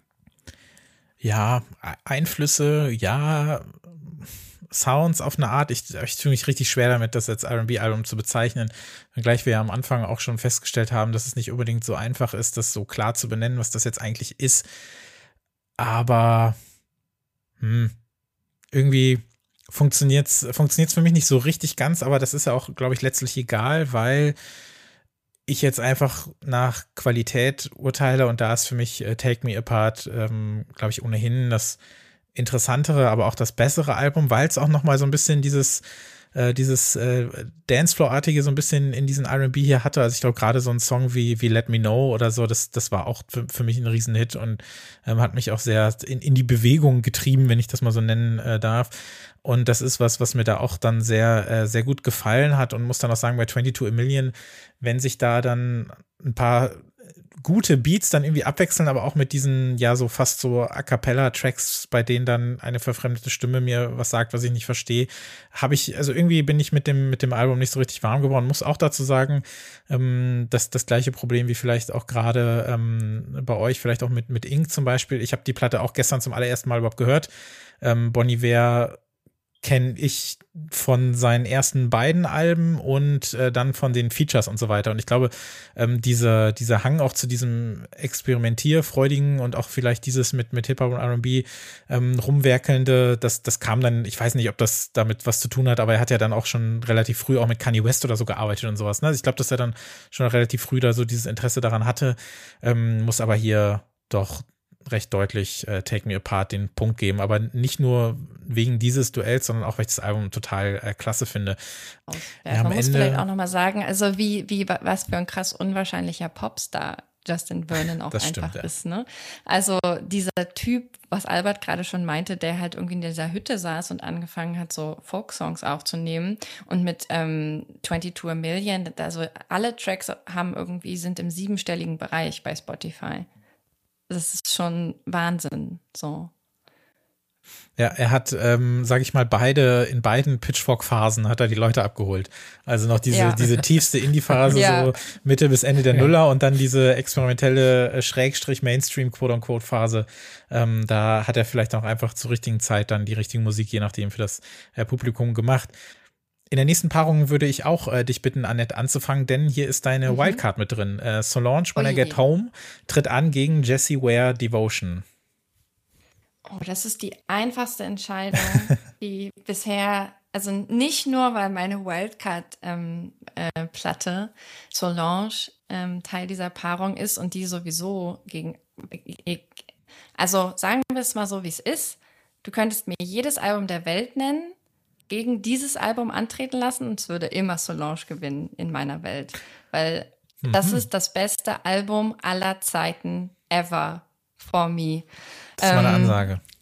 Ja, wirklich. Also nicht nur des Jahrzehnts, nicht nur, das ist einfach das krasseste Album meines Lebens. So, that's the record of my life. Und, ähm, und Jessie Ware ist für, das ist, ähm, die ist mir egal. also wirklich, weil ich, ähm, ich erinnere mich daran, ich sage jetzt mal mehr zu äh, Jessie Ware, weil ihr ja bestimmt auch so, also, weil wenn ihr Solange nicht weiterlasst, dann werde ich diesen Podcast abbrechen müssen an dieser Stelle. Möchtest du dir diese Aussage nochmal überlegen? ja. Ähm, ich sage jetzt mal ein bisschen mehr zu Jessie Ware, weil über Solange sage ich, können wir später noch weiterreden. Ähm, weil ich, ich erinnere mich an diese Zeit, es gab, ähm, die ist ja so ein bisschen groß geworden als Stimme von, von so diesen UK-Producern, also auch so mhm. ähm, Subtrack und mhm. Sampha war ja damals auch schon so ein, äh, äh, so ein, das, ein Sänger, der so in diesem Umfeld so aufgetaucht ist. Und ich erinnere mich, dass ich die Songs mit, die, mit Subtrack damals toll fand und, und Wildest Moments dann toll fand, was so eine ihrer ersten Singles war. Und das Album dann aber irgendwie mir schon vollkommen egal war. Ähm, vielleicht, weil das dann schon so poppig wurde. Also das ist zum Beispiel so eine Platte, wo ich mir gar, wo ich mir auch gar nicht so sicher war, ob das ob bin, ob das eine R&B-Platte ist oder nicht vielleicht sogar eher eine Pop-Platte. Also ich würde sagen, das ist die poppigste Platte in dieser Liste.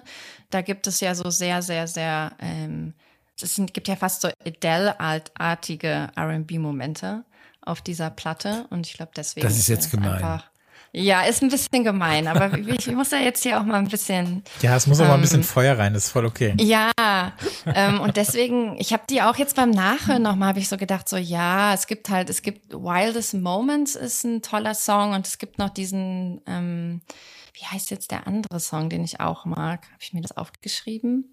Das habe ich natürlich ähm, nicht aufgeschrieben. Ist aber egal.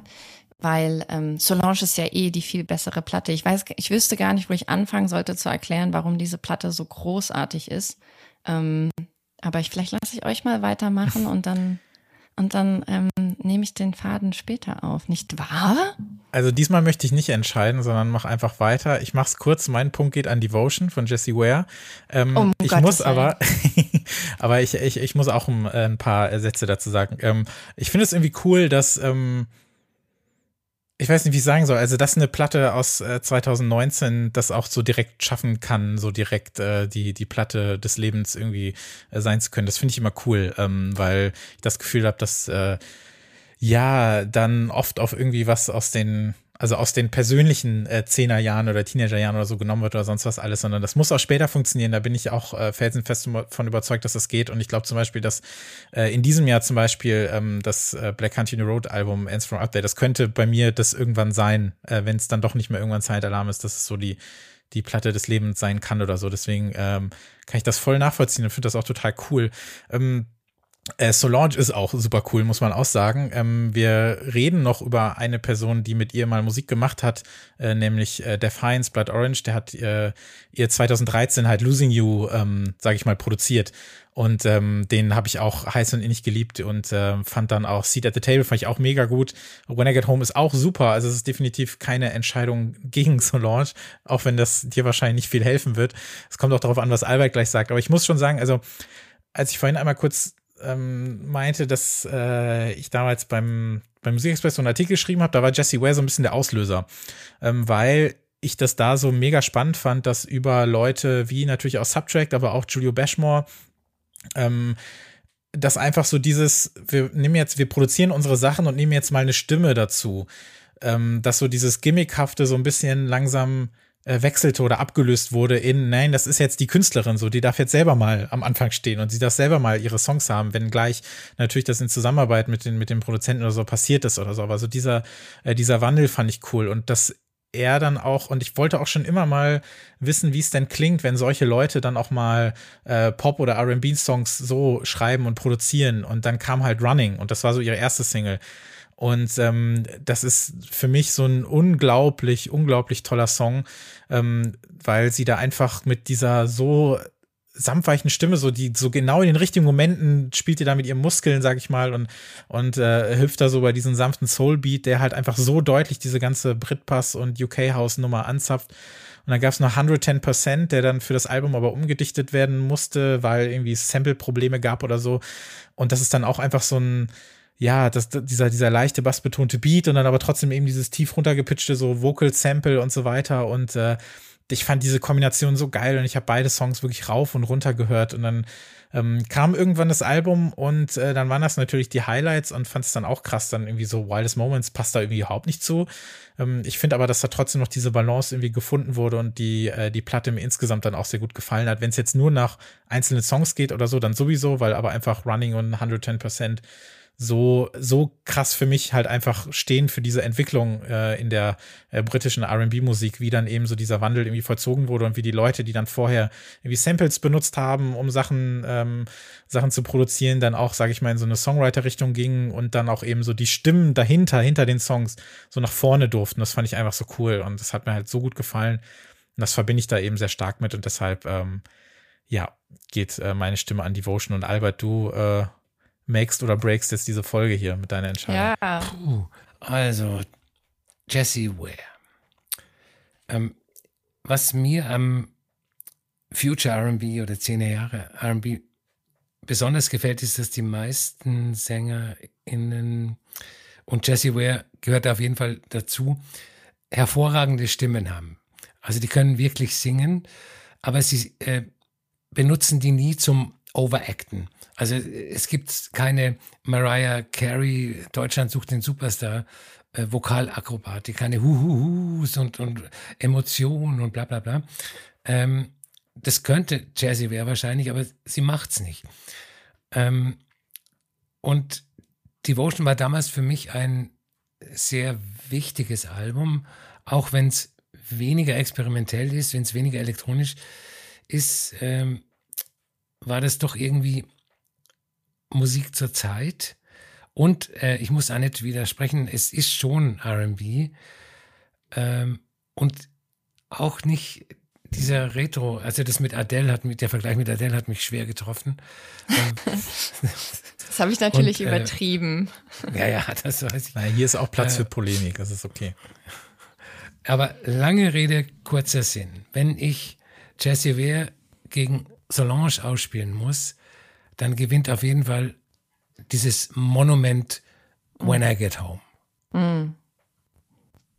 Amen.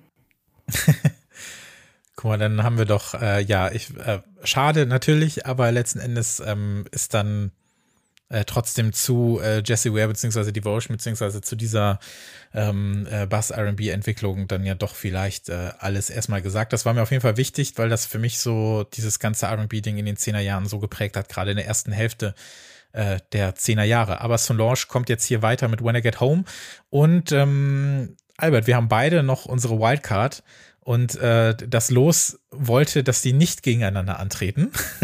das wäre jetzt nämlich, das wäre nett gewesen, ähm, aber es ist tatsächlich nicht so gekommen. Äh, die letzten beiden Duelle stehen an und beim nächsten fange ich an, denn äh, ATOS, äh, kurz für A Taste of Struggle, so heißt dann auch das Album, tritt an gegen Sefta Lisa mit äh, Ison aus dem Jahr 2017.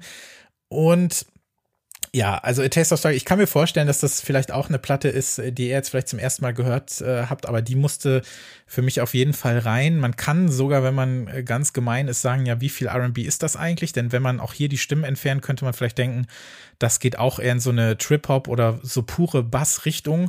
Und ähm, diese Platte ist über Deep Media erschienen damals. Und ähm, dieses Thema Label kommt hier nochmal auf, weil das das Label von Maler ist. Und äh, Maler ist ja so mit der Dubstep-Papst, wenn man so möchte, der ja gerade so Mitte der, der Nullerjahre so dieses Genre so äh, an den Start gebracht hat und hat dann irgendwann von diesem belgischen Duo erfahren und gesagt, ihr, ihr müsst auf jeden Fall bei mir veröffentlichen, weil ihr seid einfach sehr gut. Und äh, da hatte er natürlich recht, hat das Ding dann produziert und ich bin, auch als ich die gestern nochmal gehört habe, es ist so, das ist so ein unglaublich gutes Album und es gefällt mir so, so gut immer noch. Und das ist so, ja, so dieser, so diese Dungeon-Art von R&B. Also man hat ja auch bei manchen so, so äh, Dubstep-Subgenres äh, so von Dungeon gesprochen. Also was so wirklich so dieses sehr so ähm, irgendwo im Untergrund sich bewegende und so wabernde und, und, und brummende hatte. Und ähm, diese düster, neblige Stimmung für mir, äh, das hat mir auch nochmal gezeigt, was ich von diesem Genre manchmal äh, brauche und wie sehr dieser, dieser Bass-Einfluss dieser Musik einfach hilft. Und auch hier ähm, muss ich Albert auch zustimmen, was die, die Stimmen äh, auf all diesen Platten angeht, über die wir sprechen, weil ich auch die, äh, diese Stimme so großartig finde. Ähm, A Taste of Struggle übrigens ähm, das einzige Duo, also alle anderen äh, Projekte hier oder äh, Künstler treten ja solo auf, ähm, die sind zu zweit, A Taste of Struggle. Ähm, und äh, ja, also gibt's übrigens immer noch 2017 und 20 machen auch weiter noch Platten, auch weiterhin auf Deep Media, auch wenn da sonst nicht viel rauskommt. Aber es ist einfach so toll. Und auch hier, der, der nächste Song, der Roses heißt übrigens, hatten wir bei Abra schon. Ach, das ist so gut. Also ich kann mich da so reinlegen und werde von dieser Musik umarmt und das geht mir einfach, also Hammer. Und jetzt gerade, wo es dunkel ist, ich gucke hier gerade nach rechts, habe ich eigentlich schon wieder Bock, das äh, anzumachen. Ich finde es so gut. Ähm, ja, Seth Lisa, äh, wird vermutlich weiterkommen, deswegen werde ich gleich, gleich noch was zu sagen, aber Taste of Struggle muss hier einmal, äh, war auf jeden Fall ganz klar, dass das meine äh, Wildcard äh, wird für die Ausgabe. Ähm, du hast natürlich recht, äh, ich habe das vorher nicht gekannt. Ich habe das äh, in dieser Woche zum ersten Mal gehört. Und ähm, ja, also man hört die Herkunft Maler, Digital Mystics, man hört es dieser Musik sehr stark an. Die ist noch sehr, sehr stark von äh, Bassmusik geprägt, sehr experimentell, sehr, atmosphä atmo sehr atmosphärisch. Und äh, aber 2014 war ja dieses äh, Genre auch noch relativ am Anfang. Äh, ich finde es gut. Ich finde es natürlich unter uns gesagt sehr gemein, dass wir hier äh, Platten gegeneinander ausspielen und die das und dann fliegen welche raus, die, die es nicht verdienen. Ich finde das super. und ähm, das Album von Sefta Lisa, es, es gibt drei Alben in, in dieser Liste. Ähm, da es, es gibt drei Alben in dieser Liste, die ähm, was ganz Bestimmtes manchmal mit mir machen. Und zwar, äh, ohne dass ich vorher dran gedacht habe, kommt irgendwie so aus heiterem Himmel die Eingebung, dieses Album anzuhören. Ähm, also ohne, dass ich was über sie gelesen habe oder irgendwie dran gedacht hätte. Und ähm, dann mache ich das meistens auch und ich stelle dann immer fest, äh, was das eigentlich für ein hervorragendes Album ist. Und deswegen äh, geht meine Stimme an Sefta Lisa. Hm, weil wir ja, ähm, um, um schon, ich nehme es vorweg, meine Stimme geht auch an Sefta Lisa. Das heißt, wir werden ja noch darüber, äh, werden ja noch über dieses Album reden und ich möchte dann, äh, ich möchte noch mehr über dieses, äh, über dieses Gefühl wissen, das dich dann überkommt, Albert. Ähm, ja, irgendwie interessiert ich, mich das jetzt. Ähm, ähm, ja, das ist ein, ich hatte das tatsächlich auch schon wieder vergessen, wie, wie gut dieses Album ist, ähm, als ich es jetzt nochmal gehört habe.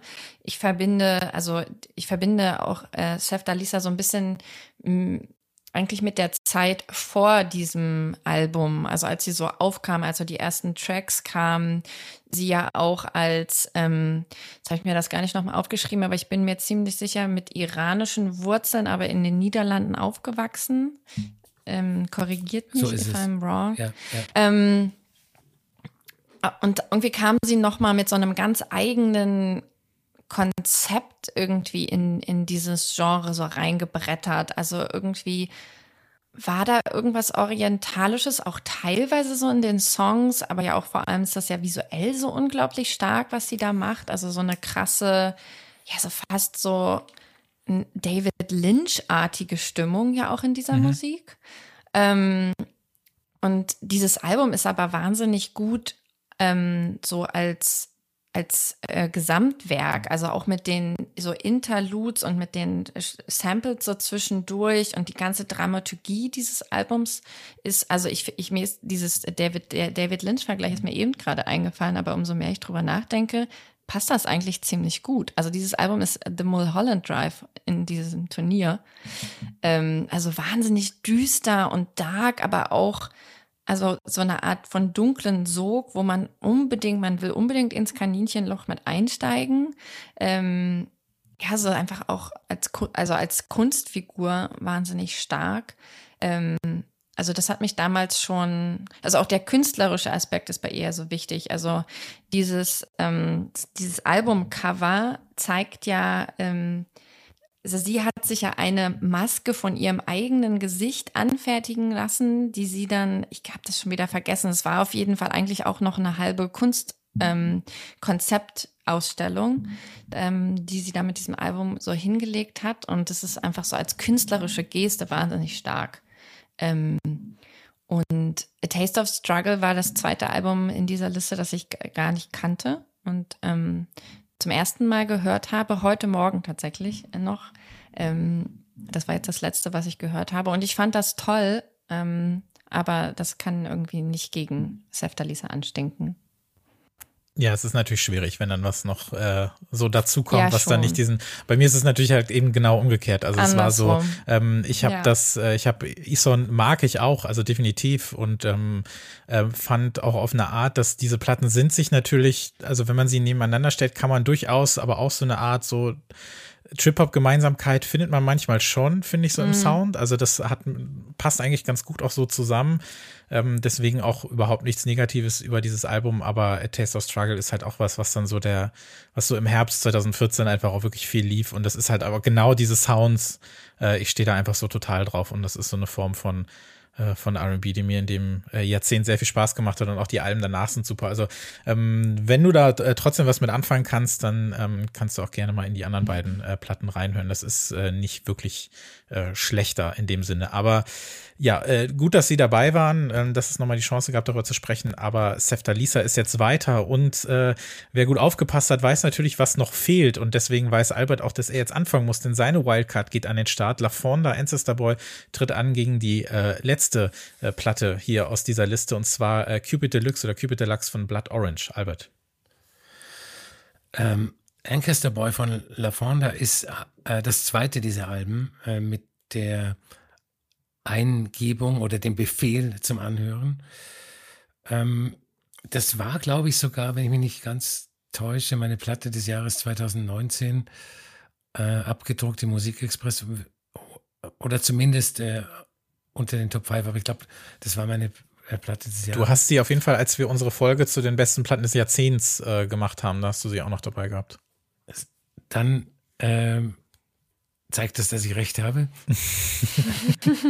Und ähm, es ist ein Album aus der jüngeren Vergangenheit, auf das ich halt immer wieder zurückkomme. Es ist ja oft so, dass man äh, begeistert ist von irgendwelchen Alben und hört die dann in der Veröffentlichungswoche dreimal und dann äh, stellt man sie entweder in den Schrank oder in den virtuellen Schrank und kommt nie wieder drauf zurück. Und am Ende des Jahres denkt man, ach ja, das gab es ja auch noch.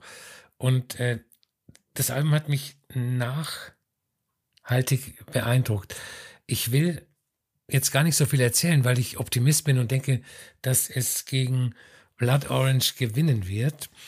Und äh, zu Blood Orange habe ich ähm, oder so in wie man so schön sagt, ich habe nie Aktien in Vereins gehabt. Also äh, weder ah. als äh, Lightspeed Champion noch als Blood Orange. Und äh, mein komplettes Umfeld ist, ist nach dem ersten Blood Orange Album äh, regelrecht ausgeflippt. Äh, die musikalische Offenbarung und so weiter und so fort. Und ich habe es immer wieder mit seiner Musik probiert, was ich immer mache mit äh, Konsensmusik, die im Anfang, die am Anfang nicht zu mir spricht. Aber ich habe es nie richtig verstanden. Die Musik ist mir immer zu harmlos, zu geleckt und er, für mich wirkt Blood Orange wie ein super Mainstream-Star, Was? der ist, ja, ja, also er, er will ein da, super Aber da tropf, tropfen doch Schweiß und Dreck von der Decke bei dieser Platte. Das ist ja, also. Der Typ will ein super Mainstream-Star sein und er schafft es nicht in den Mainstream. Ja, aber mit so einer deshalb, Platte natürlich nicht. Das, aber da, also. Deshalb hm. Ancaster Boy, The Founder. Na gut. Annette. Ähm, ich muss, also ich bin nicht, das ist jetzt natürlich, ähm, das, das weiß man ja auch am Ende nicht so genau, aber es kann sogar sein, dass ich ähm, äh, La Fonda sozusagen aus dem Dreck ausgebuddelt habe und äh, äh, auf den Musikexpress Redaktionstisch gelegt habe, weil ich weiß noch, ich habe die damals ausgebuddelt ganz ganz am Anfang für die, äh, als sie noch ich glaube, da hatte sie erst so ein, zwei, da hatte sie noch nicht mal die erste EP oder so. Da habe ich die ähm, in unsere sogenannte Hotlist. Ich war ja, ich bin, ich bin immer noch die Newcomer-Beauftragte bei Musik äh, Express. Ähm, und damals äh, war, haben wir noch zusammengearbeitet, Albert und ich. Und es mhm. kann gut sein, dass ich sozusagen dich drauf gebracht habe möglicherweise. Ich weiß, dass ich die das ganz früh auf dem Schirm hatte. Ähm, und ich mochte das Album auch noch sehr, sehr gern. Also ich ähm, mag so, für mich ist sie so ein bisschen eine, eine tolle Verbindung aus so einem, ja, so, so rituellen Björkhaften und diesem RB, über den wir sprechen. Ähm, was, was wir auch in keiner anderen Platte hier in der Liste eigentlich so haben. Aber, und jetzt sage ich das aber, und Albert zuckt bestimmt schon zusammen, ich finde einfach Blood Orange als yes. Produzent und als Figur für dieses yes. Genre so unglaublich wichtig, dass ich, ich, ich mag Tell diese La Fauna-Platte wirklich gerne. Ich habe mich auch sehr gefreut, dass wir sie in der Liste haben. Ähm, so, also das ist so wirklich so ein bisschen so globalisierte, äh, äh, ritualisierte Internetkultur in R&B gegossen. Also ich mag die Platte sehr gern, aber Def Heinz ist so eine wichtige Figur als ähm, Produzent. Ähm, der, also man muss halt vielleicht auch dazu sagen, Solange wäre so nicht möglich ohne Def Heinz. Ja. Also der Feins hat ähm, damals mit ihr diese 2013er, glaube ich, ich habe mhm. mir die ganzen Jahreszahlen nicht aufgeschrieben, die True EP ja mit ihr produziert. Und darüber kam sie erst auf diesen Indie-RB-Sound und auf diesen auch reduzierten, sehr so von 80ern und Synthes geprägten RB-Sound und auf diese Soundästhetik. Und ähm, ja, für mich ist irgendwie Def Heinz so ein bisschen so der, der, der Wunderarbeiter irgendwie dieses Genres. Also der hat hat irgendwie so ein, ja, das ist so ein bisschen immer schwer zu sagen, ja, so ein bisschen dieses 80s-Ding auf eine ganz tolle Art und Weise irgendwie, finde ich, in, in, in, ja, so in die Soundästhetik dieses Jahrzehnts gebracht. Ja, also der Feinds oder Blood Orange bekommt von mir den Punkt, weil ich ihn einfach als Produzenten für diesen ganzen Sound und so wichtig finde. Hm. Ihr seid sehr gemein. Ja, das Nein, stimmt. Ich habe dich trotzdem Aber lieb, es, Albert. geht nicht. Ja. Ich habe euch alle lieb. ähm, ja, also äh, meine Stimme geht auch an äh, Cupid Deluxe von Blood Orange, weil er auch für mich weil er auch für mich so eine so eine wichtige Figur war in in gerade so in der ersten Hälfte der 10er Jahre. Ich muss sagen, dass mir seine letzten beiden Platten nicht mehr so gut gefallen haben, ähm, weil da für mich so ein bisschen was von, ähm, von diesem Großen so verloren ging, was er vorher hatte. Ähm, fand, also Test Icicles habe ich gar nicht mitbekommen, äh, fand ich im Nachhinein aber irgendwie öde. Lightspeed Champion gibt mir überhaupt nichts. Ich hatte sogar Angst, dass er nach der ersten Platte sagt, okay, ich brauche jetzt wieder das nächste Projekt und, und wechsel auf meinen vierten Namen. Hat er ja zum Glück nicht gemacht. Er ist ja bei Blood Orange dann äh, geblieben. So, ähm, über das Album im Detail, genau, würde ich dann auch mehr im Viertelfinale sprechen, aber dann würde ich auch dieses Pro Produzentending jetzt auf jeden Fall mal ähm, ins, ins Feld führen, weil Ey, was für ein Track Record. Also der hat, ähm, er war ja auch mit äh, Samantha Obani äh, zusammen von Friends und hat dann ja auch ihr Solo, Solo Friends Track, wie auch immer, The Way gemacht. Das ist ja äh, unfassbar. Also diese, diese, diese, diese richtig fette, so im Nebel versinkende Powerballade, die er da äh, mit ihr zusammen gemacht hat. Er hat dieses One-Off-Comeback von den Sugar Babes gemacht, was einfach nur geil war.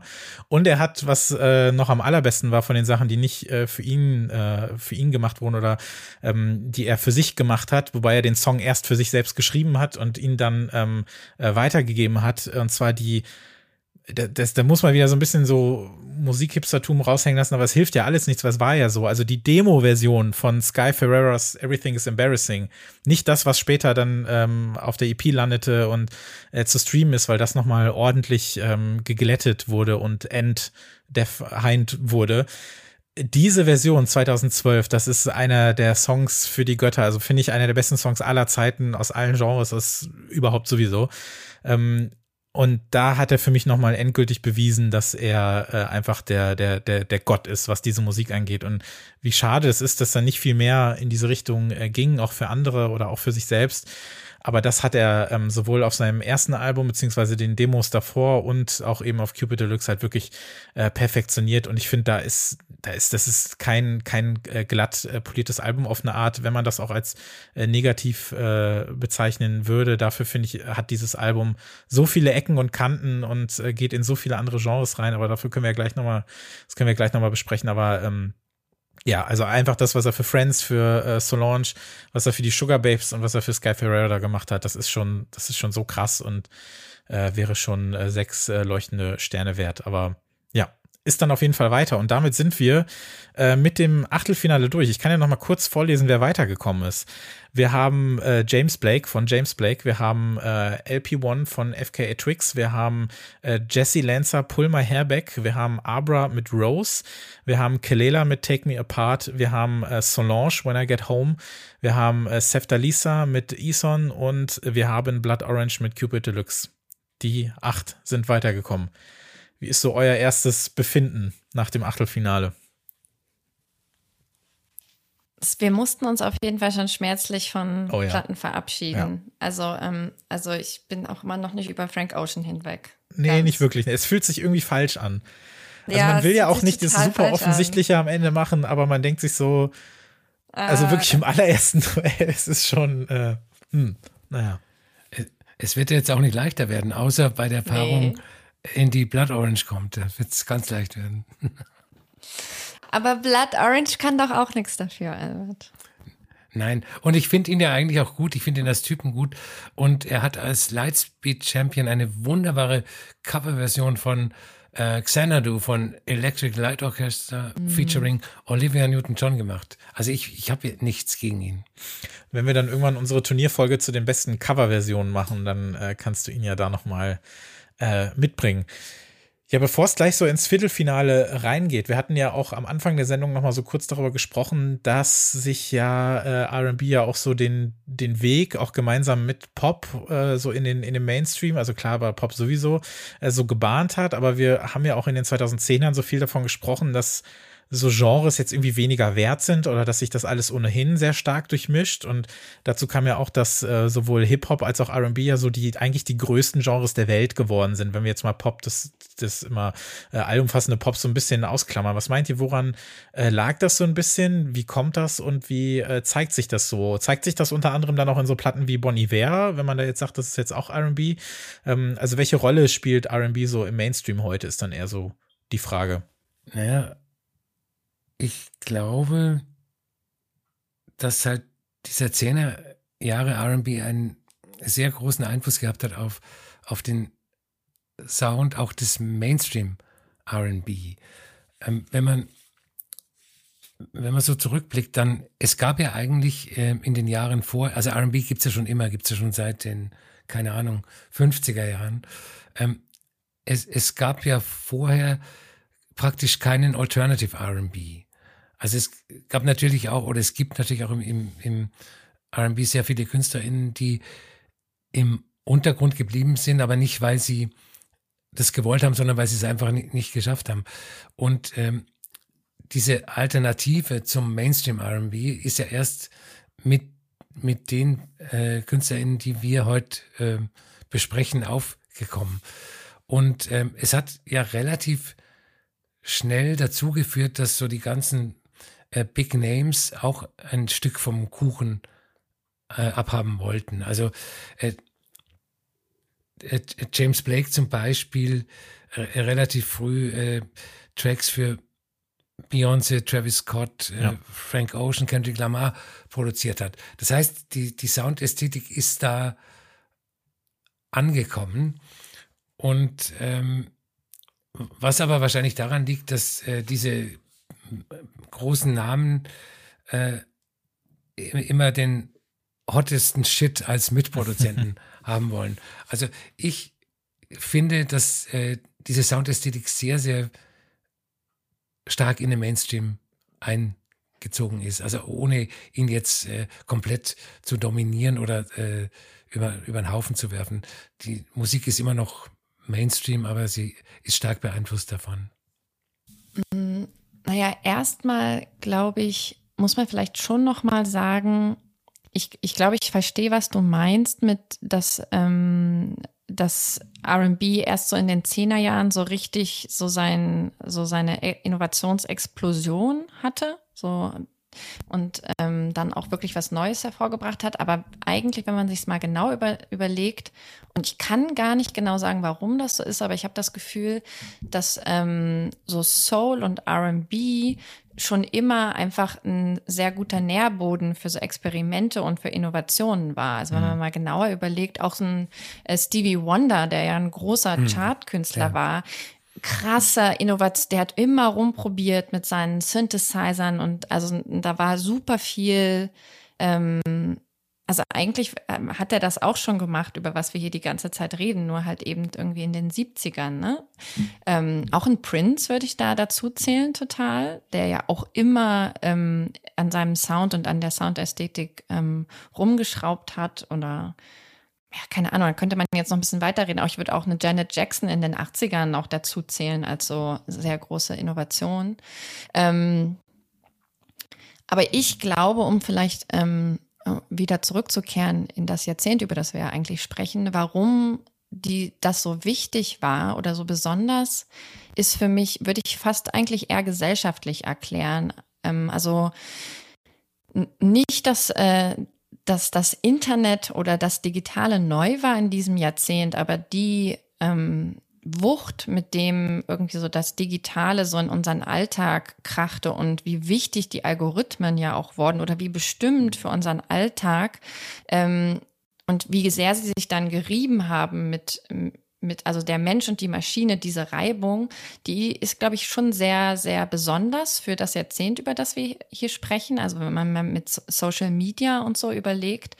Ähm, und ich habe so ein bisschen das Gefühl, dass diese Art von RB, in der ja oft das Elektronische und ähm, das so sehr warme, menschliche ähm, RB verbunden wird, vielleicht einfach ein sehr guter Ausdruck war für dieses Jahrzehnt, in dem irgendwie alle und jeder so einen Weg navigieren musste, so zwischen Rechnen und Fühlen, sage ich jetzt mal. Ne? Also so, wo ist denn noch der Mensch in den Algorithmen und diese ganzen Fragen, die natürlich irgendwie sehr bestimmt, glaube ich, für das Jahrzehnt waren.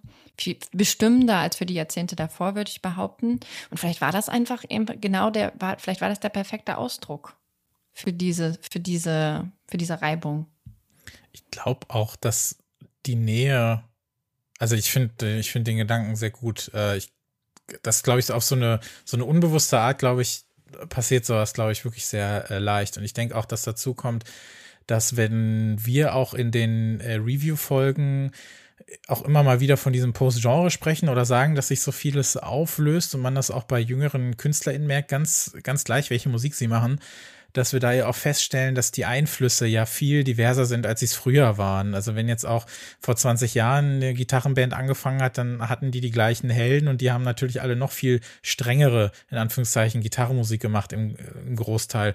Und wenn jetzt eine Band wie äh, Black Hunting Road, die macht zwar kein R&B, äh, an den Start geht, dann hören die da alle Carly Ray Jepsen und Kate Bush und System of a Down und was weiß ich nicht was alles. Und es mhm. ist halt so mhm. egal, weil man ja ähm, mit allem groß wird und so diese, diese Aufsplittung nicht mhm. mehr so wichtig ist. Und ich glaube, dass diese Nähe von, von Pop und RB und dann eben dieser, dass dieser Vortrag dann schon oft und so ein bisschen entscheidet, für, über welches Genre wir sprechen, ähm, dass sich das so zusammenfließt auf so eine ganz, äh, so eine ganz natürliche Art, dass das dann irgendwie so dazukommt und dann gar nicht mehr so dieses äh, Genre so groß oben drüber steht, sondern dass es dann eben Pop, RB ist und in Kombination natürlich eh, dass, äh, dass, dass Hip-Hop vielleicht das größte Genre der Welt ist oder so und dann diese, diese Verwandtschaft dann ohnehin entsteht und dass sich das so dann äh, immer weiter festigt und einfach, ja, diese, diese Einflüsse so gigantisch sind. Ich meine, vor zehn Jahren war es dann auch so, als dann äh, Frank Ocean an den Start ging, dann, ähm, wir kennen ja auch alle diese, diese berühmte äh, 46 Songliste von Frank Ocean und so weiter. Das ist ja auch alles Mögliche drin.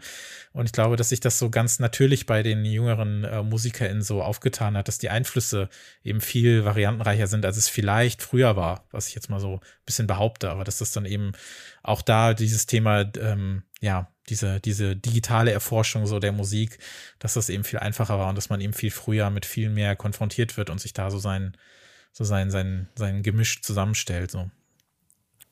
Ähm, wo, ja, wobei man natürlich sagen muss, dass, äh, weil wir vorhin auch über den äh, Nullerjahre RB gesprochen haben, äh, in gewisser Weise äh, war der Nullerjahre RB ja auch ähm, äh, futuristisch. Also wenn man sich jetzt äh, Timberland-Produktionen anhört mhm. zum Beispiel.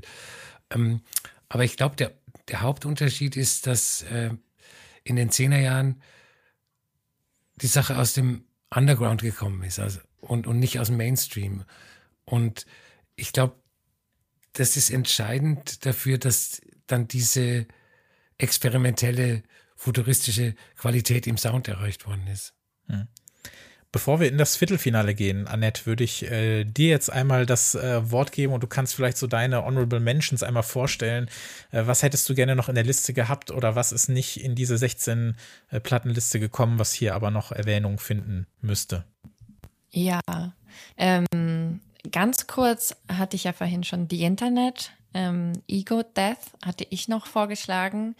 Das ähm, ja, kommt so ein bisschen aus der, das ist diese Odd Future Frank Ocean Verbindung, so diese, ähm, das wäre, glaube ich, interessant gewesen, die Platte drin zu haben, tatsächlich, weil es so auch ein kollektives Ding vor allem ist. Also mhm. es hat einfach wirklich eine Band und ein, ein Kollektiv und so ganz viele ähm, ja, also ich finde, das ist auch nochmal eine andere Art von Musik. Das hat sich nicht irgendwie einer zusammen, äh, einer im, im Studio ausgedacht, sondern das ist halt wirklich halt so diese kollektive Energie. Ähm, und das ist einfach, das macht unglaublich Spaß, das zu hören. Das ist so ein ganz toller, auch sehr so Funk und Soul ähm, beeinflusster R&B. Was ich ähm, noch sehr, sehr wichtig gefunden hätte, ähm, wäre Salt gewesen, diese sehr geheimnisvoll, ähm, geheimnisvolle, Fuck, ja, man yeah. weiß es ja am Ende nicht, ist das ein, wahrscheinlich ist es ein Duo, aber irgendwie, äh, sie ähm, verraten ja ihre Identität eigentlich nicht. Mit ihrem ersten Album, Mixtape, ähm, whatever. Es gibt ja nie Pressemitteilungen, in denen das mal drinsteht, was das eigentlich ist. Die Alben sind einfach da. Five, 2019, also die finde ich, ähm, finde ich einfach wie die letzten Jahre sehr wichtig. Ich fand immer alle Alben großartig. Ähm, und äh, Sudan Archive würde ich unbedingt noch nennen, die auch gerade so mit ihrem ersten Album noch 2019 in das Jahrzehnt reinspielte, die als ähm, Jetzt bin ich mir gerade gar nicht sicher, äh, ist sie äh, Geige oder Cello? Ich verwechsel das immer äh, mit, Geige, äh, ich glaube, genau, sie ist Geige, Kelsey Lewis Cello. Kelsey Lewis Cello, ja. Genau, ähm, also auch eigentlich aus so einem klassischen, mhm. äh, also äh, klassisch gelerntes Instrument und dann bringt sie halt irgendwie so eine Geige und macht halt einfach eine mega coole, zeitgenössische, ja. auch elektronisch beeinflusste R&B-Platte draus. Also die, das hat mich schon auch umgehauen. Und ähm, als Stimme oder als Figur würde ich vielleicht auch Sampha nochmal betonen. Der hat, der ist jetzt nicht in der Liste als ähm, Künstler aufgetaucht, aber der war ja auf allen Alben auch immer als Gast. Der ist auf der Solange-Platte, der ähm, ist in diesem ähm, Jesse Ware-Umfeld damals wichtig gewesen. Ich, keine Ahnung, der ist, ich habe schon wieder vergessen, wo der überall aufgetaucht ist. Hat er nicht auch mal mit James auf jeden Blake Fall war er, war Ja, und dabei, James ja. Blake doch auch. Und das, der ist einfach so als, als, also als Stimme, ähm, finde ich den für das Jahrzehnt auch so wichtig, weil der immer wieder auch überall aufgetaucht ist mhm. und so eine sehr besondere Stimme hat, die man sofort erkennt. Ja machen wir mal mit dem Viertelfinale weiter, denn wir haben ja noch acht Platten äh, hier. Mhm. Und das erste Duell ist, äh, wenn ihr aufgepasst habt, wisst ihr das? James Blake von James Blake 2011 gegen FKA Twix LP1 2014. Oh. Albert. Also, äh, es fängt genauso an wie im Achtelfinale. Ich habe vorhin mich für James Blake entschieden und ähm, mich gegen Frank Ocean entschieden, was ja auch schon crazy ist, aber ich werde. Ist schwierig. Ich entscheide mich äh, für FK Twigs. Ja, ich entscheide mich für FK Twigs, weil die mit ihrem ersten Album einen Status der Abgefahrenheit erreicht hat, für den Björk 15 Jahre gebraucht mhm. hat. Ich schmeiß James Blake raus. Wenn ihr nicht beide für James Blake seid. Äh, dann grätsche ich mal dazwischen, weil ich bin für James Blake, auch wenn es sehr, sehr, sehr, sehr knapp ist. Aber was ich ähm, im Achtelfinale dann schon einmal angedeutet habe, ist, dass ich jetzt mit diesem Abstand und jetzt, wo ich diese Platte auch nochmal sehr, sehr, sehr genau auch gehört habe und dann auch festgestellt habe, dass eigentlich viel von dem, was ich eigentlich vermisst habe an seiner Musik, weil ich so beleidigt war, so persönlich beleidigt war, dass er aufgehört hat mit den Sachen, die ich so liebte, dass die trotzdem noch da sind. Und dass das in vielen dieser Tracks immer noch ähm, immer noch äh, funktioniert, nur dass er eben einfach singt. Also gerade bei Tracks wie To Care Like You heißt er, glaube ich, wenn man das als Instrumental nehmen würde, dann ist das ein 1A-Track, den er auf seinen, ähm, auf seinen Hessel ähm, äh, EPs irgendwie noch mit am Start gehabt hätte. Und was ich so mag, ist, dass seine Musik so ein bisschen so klingt, das ist mir dann so aufgefallen oder eingefallen, wie auch immer, als würde man so das Negativ des eigentlichen Tracks hören. Und äh, dieses, dieses Ausgesparte sagt so viel aus in dieser Musik und auch diese, diese, diese, diese zitternden Bässe, auch das ist das, was so übrig geblieben ist. Selbst auf einem Track wie Limit to Your Love, wo irgendwie fast schon parallel zwei Songs laufen, aber alles so minimalistisch, das hat mich dann jetzt mit diesem Abstand eben doch, doch sehr gefesselt. Und bei FKA Tricks ist es so, dass ich, ja, das, äh, da, da, da bleibt es wie in der, in der Runde zuvor, wo ich dann sage, ähm, ja, da ist dann so ein bisschen, nicht das Herz da, sondern eher so, das ist alles cool und das gefällt mir auch und ich mag sie auch und äh, es hat wenig mit den EPs davor zu tun, sondern das Album an sich, das mag ich auch einfach total. Also äh, Songs wie, äh, da hatte ich mir rausgeschrieben, halt Video Girl, Closer und natürlich Two Weeks so als der Hit, das ist alles immer noch super gut, aber ich glaube, dass nach diesen zehn Jahren ich endlich so mein Herz öffnen konnte für das James Blake Album und ich das so äh, stehen lassen kann neben dem, was zuvor passiert ist. Und deshalb muss ich in dem Duell äh, James Blake meine Stimme geben und deshalb steht es jetzt eins zu eins und Annette hat die undankbare Aufgabe, das jetzt zu entscheiden. Das ist wirklich undankbar, weil ich es auch wirklich sehr schwer finde. Ähm, das ist jetzt auch so ein bisschen das äh, Herz gegen Kopf. Ähm, Herz ist tatsächlich ist James Blake bei mir, also weil die, die ist einfach sehr wichtig für mich gewesen. Ähm, so als, also was du gerade ja auch schon meintest, so wie er, wie er Emotionen so di dirigiert in seinen Tracks. Also mhm. und wie wichtig die Stille oder dieser Moment, in dem eigentlich gar nichts passiert, und daraus ergibt sich dann aber erst so die Masse und das Gewicht von dem Ton, der dann als nächstes folgt. Das ist einfach so unglaublich gut gemacht. Und das ist ja auch, ich meine, das war sein Debütalbum, ne? Das ist eine perfekte Platte. Perfekt produziert. Ähm, die Songs sind toll geschrieben. Und genau dasselbe gilt aber für FKA Twix. Also die war als Kunstfigur im Prinzip fertig. Im in dem Moment ihres Debütalbums. Also das muss man auch erstmal so hinkriegen. Also komplett von Ästhetik über Videos, über Soundästhetik. Mhm. Ähm, ich habe gerade übrigens, äh, Klammer auf, äh, ähm, Def Heinz hat auch auf der Platte produziert, Klammer zu. Ähm, er, er macht doch manchmal gute auf. Sachen. Ja, ja, der ist äh, Das war ja auch so ein bisschen mhm. ein Produzentenalbum, ne? Sie hat sich da ja auch einfach sehr gute Leute rangeholt. Aka war dabei und so. Ja, ähm, mhm. Sampha habe ich mir aufgeschrieben, hat sogar auch ähm, mitproduziert. Also da taucht er auch nochmal auf. Ähm, ja, ich, ich, I'm, I'm going with the heart. Es muss tatsächlich, ich muss mich für James Blake entscheiden. Ich, dieses Album ist einfach für mich persönlich, also ich entscheide jetzt persönlich. Für mich persönlich ist dieses Album wichtiger und closer irgendwie. Ähm, aber FKA Tricks, was für eine unglaublich gute Platte. Ich habe übrigens gestern noch mal ein bisschen gelesen und den wunderschönen Begriff gefunden, Sex Angst. Was was das Gefühl dieses Albums sehr gut beschreibt und was ich so noch nie gelesen hatte. Ich hoffe, das ist als Buchtitel noch nicht vergeben, weil dann hätte ich das auf jeden Fall gerne für einen Roman. Ja, das ist, also ich habe irgendwo gelesen, the, the Sex Angst of the Millennials hätte sie perfekt verkörpert und das stimmt. Also dieses, ja, also auch dieses irgendwie beeng, beengende, fast erstickende, mhm. aber sehr sinnliche, was in diesen Songs drin ist, mhm. das hat sie schon am besten auf den Punkt gebracht. Also viel besser als, keine Ahnung, ein auch sehr verkorkster The Weeknd oder so, der auch ja. ein Problem mit seiner eigenen Sexualität hat, mhm. aber ähm, Genau, aber ja, ähm, James Blake, es muss James, muss James Blake sein. Okay, damit James Blake muss man dann aber auch sagen, er hat Frank Ocean rausgehauen und er hat jetzt FKA Tricks rausgehauen. -hmm. Also man hat es ihm auch nicht leicht gemacht, aber er steht im Halbfinale. Und äh, Gegnerin im Halbfinale entscheiden wir jetzt. Jesse Lancer, Pulmer Herbeck gegen Abra Rose. Ähm, ich stehe einfach bei Rose so sehr auf dieses, ähm, auf dieses so Chicago-hausige, was so in dieser Musik mitschwingt und wie auch ähm, das so andockend an James Blake, wie so diese Stimme halt in diesem Vakuum so ein bisschen funktioniert. Gleichzeitig ist Jessie Lancer für mich halt eine meiner, also ist zu ein, einer meiner absoluten Lieblingskünstlerinnen überhaupt geworden. Und ich finde jede, jede Platte, die sie gemacht hat, äh, inklusive der EP 2015 halt großartig.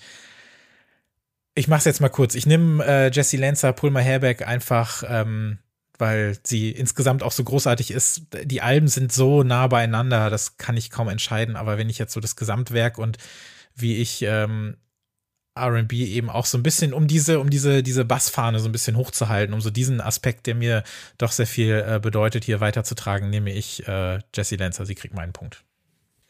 Annette, mach du mal weiter, dann darf ähm, Albert diesmal entscheiden. Ja, es sei denn, es ist schon ja. entschieden. Ja, tatsächlich muss es Albert dann gar nicht mehr entscheiden, weil ich ähm, so ein bisschen aus demselben Grund, glaube ich, wie du, ähm, einfach dieses, ja, also die, die Beats und den Bass und dieses Klubbige in der Musik so toll finde. Ähm, und bei Abra eher den, ich hatte, ich habe bei Abra dem das Gefühl, die hatte so einen Moment, in dem, in dem war sie so der heißeste Scheiß. Und ähm, dann war das aber irgendwie auch weg. Es war so, ein, es war so eine kurze Verliebtheit, ähm, auf meiner Seite zumindest. Und äh, Jessie Lanza, das ist, das ist eine, das ist eine langjährige Beziehung. Ähm, das trifft's gut, ja. Ja, genau. Deswegen Jessie Lanza. Das ist was Ernstes mit ihr. Ja, ist was Ernstes, genau. ich habe ja vorhin schon gesagt, dass ich ähm, keine emotionale Bindung zu dem Abra-Album habe. Mhm. Um, ähm, deswegen fällt mir die Entscheidung leicht. Äh, ich äh, stimme auch für Jesse Lancer. Ähm, es ist einfach immer noch ein wahnsinnig gutes Album und wir werden uns im Halbfinale dann nochmal drüber unterhalten. Äh, machen wir und äh, jetzt darf Annette starten, denn äh, sie ist die Einzige, die ihre Wildcard äh, ins Viertelfinale überhaupt äh, gebracht Yay. hat. Solange, When I Get Home gegen Kelela, Take Me Apart. Ja, wie ich ja vorhin auch schon kurz angedeutet habe, keine, alle Entscheidungen, in denen Solange involviert äh, ist, fallen mir leicht. Ähm, ja, wir haben äh, interessanterweise vorhin gar nicht so viel über das Solange-Album gesprochen, obwohl sie, ich glaube, wir haben alle drei, wir haben, glaube ich, alle drei auch dafür gestimmt, oder? Nee, ich, ich, ich, ich habe Jessie Ware genommen. Stimmt, es war mhm. Jessie Ware, aber wir haben eigentlich alle über Jessie Ware gesprochen und gar nicht über Solange, weswegen, ähm, ja, Solange ist für mich einfach irgendwie so eine krasse Ausnahmekünstlerin auch dieses Jahrzehnts. Ähm, also sie vielleicht muss man auch noch mal dazu sagen, vielleicht ist das sogar wichtig, als Schwester von Beyoncé, ähm, wo sie wirklich hätte einen anderen Weg einschlagen können und so sehr Mainstream mhm. R&B hätte machen können. Sie hätte ja alle Zugänge, ne? Also sie hatte ja alle Telefonnummern von allen Produzenten und ähm, das hätte sie super machen können. Und sie hat sich aber so ganz bewusst für so einen anderen, für so einen anderen Weg entschieden, der so sehr viel ähm, ja, wie soll ich das sagen? Das ist ähm, eher so kunstvoll schwebend. Mhm. Es ist eher so eine Kunstperformance von einem Album. Ähm, so auch viel experimenteller und fragmentarischer. Ähm, ihr großer, großer Schritt war natürlich eigentlich das Album davor, A Seat at the Table, was ja auch ein sehr, sehr politisches Album war. Ja, und war ich meine mich Genau, das war so natürlich auch der, also natürlich war Losing You so der Moment, in dem ich sie entdeckt habe, also die EP, aber Seat at the Table war dann so der Moment, in dem ich, glaube ich, begriffen habe, was für eine krass künstlerische Power da auch dahinter steckt und für ein gesamtkünstlerischer Entwurf. Und ich meine mich zu erinnern, ich glaube, Seat at the Table kam eine Woche nachdem Trump gewählt wurde oder so. Es war es war ist so wirklich ganz nah aneinander. Das ist so eine Zeit, die ich auch krass irgendwie, die in meinem Kopf so sehr vermischt ist damit. So, es war Trump und dann kam aber dieses wahnsinnig mhm. tolle, künstlerische, politische Album von dieser schwarzen Amerikanerin und dann hatte ich wieder Hoffnung. Also es war wirklich so, das ist für mich in, so in Erinnerung geblieben, so wie, nein, die Welt geht noch nicht unter. Es gibt Solange. Mhm. ähm, und genau, aber das Album danach war, finde ich, dann einfach das es ist einfach ein perfektes Album. Von hinten bis vorne. Jeder Ton, jede, jede Lyric, jede Idee, der Aufbau, alle Referenzen. Ich, also ich, mir fällt nichts ein, was an diesem Album nicht komplett volle Punktzahl ist. Hm. Also, ist, ich finde auch immer noch unglaublich, wie gut dieses Album ist, Jahre später. Äh, ja, es, ähm, ich finde tatsächlich äh, eben, ich finde Seat at the Table einen, einen Tanken stärker, aber When I, es ist natürlich, es ist ein super Album und das, dieses fragmentiert, was du auch erzählt hast, viele, viele der Songs sind ja gar nicht mal länger als zwei Minuten oder so, ne, sondern es mhm. sind ja mhm. auch wirklich diese, diese, diese auf den, auf den Punkt getroffenen Aussagen, sowohl inhaltlich als auch, äh, was den Sound angeht und das ist schon, ist wirklich eine eigene Farbe. Sie ist ja nicht unerfolgreich, ne? Also wenn es jetzt einfach nur nach Streams ja. geht, ist sie ja trotzdem auch immer in den, in den Millionenbereichen und sonst was alles und man kennt sie.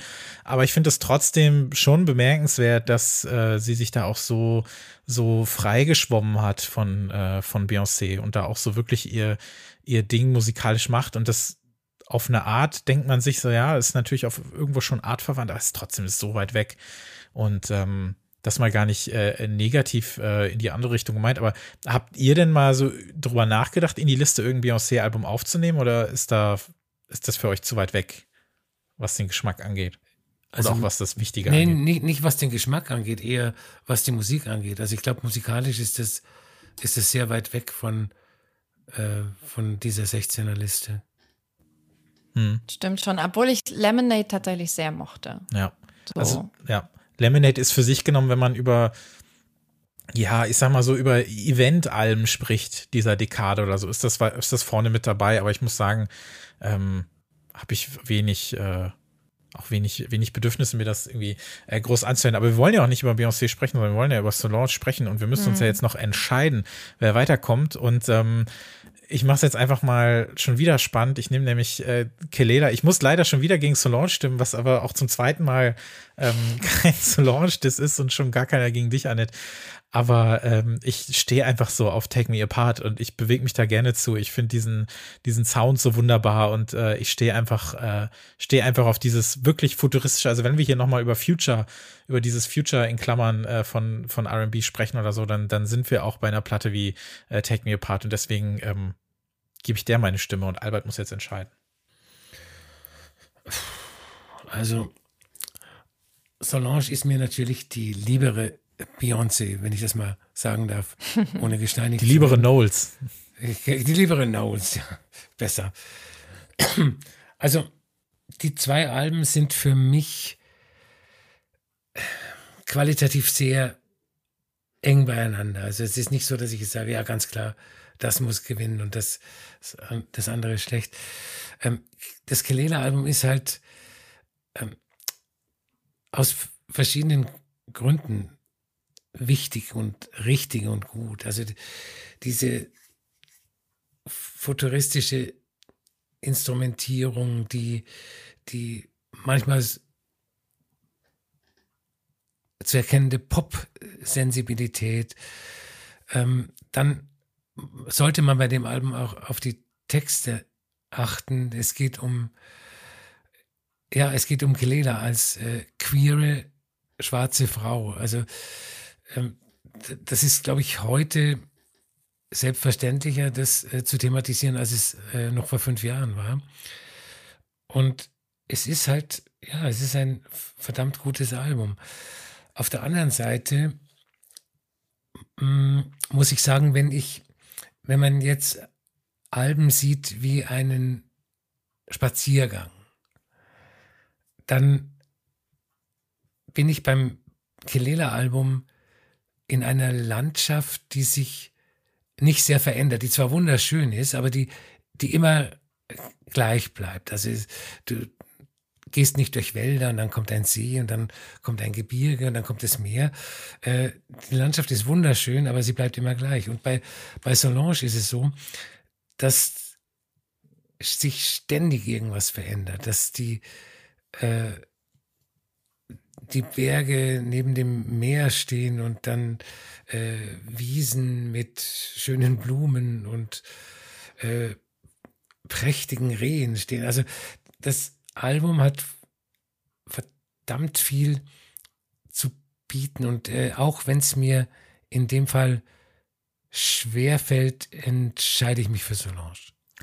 Damit steht Solange mit When I Get Home im Halbfinale und tritt an entweder gegen äh, Lisa mit Ison oder Blood Orange Cupid Deluxe. Ja, das ist ähm, eine sehr schwere Entscheidung.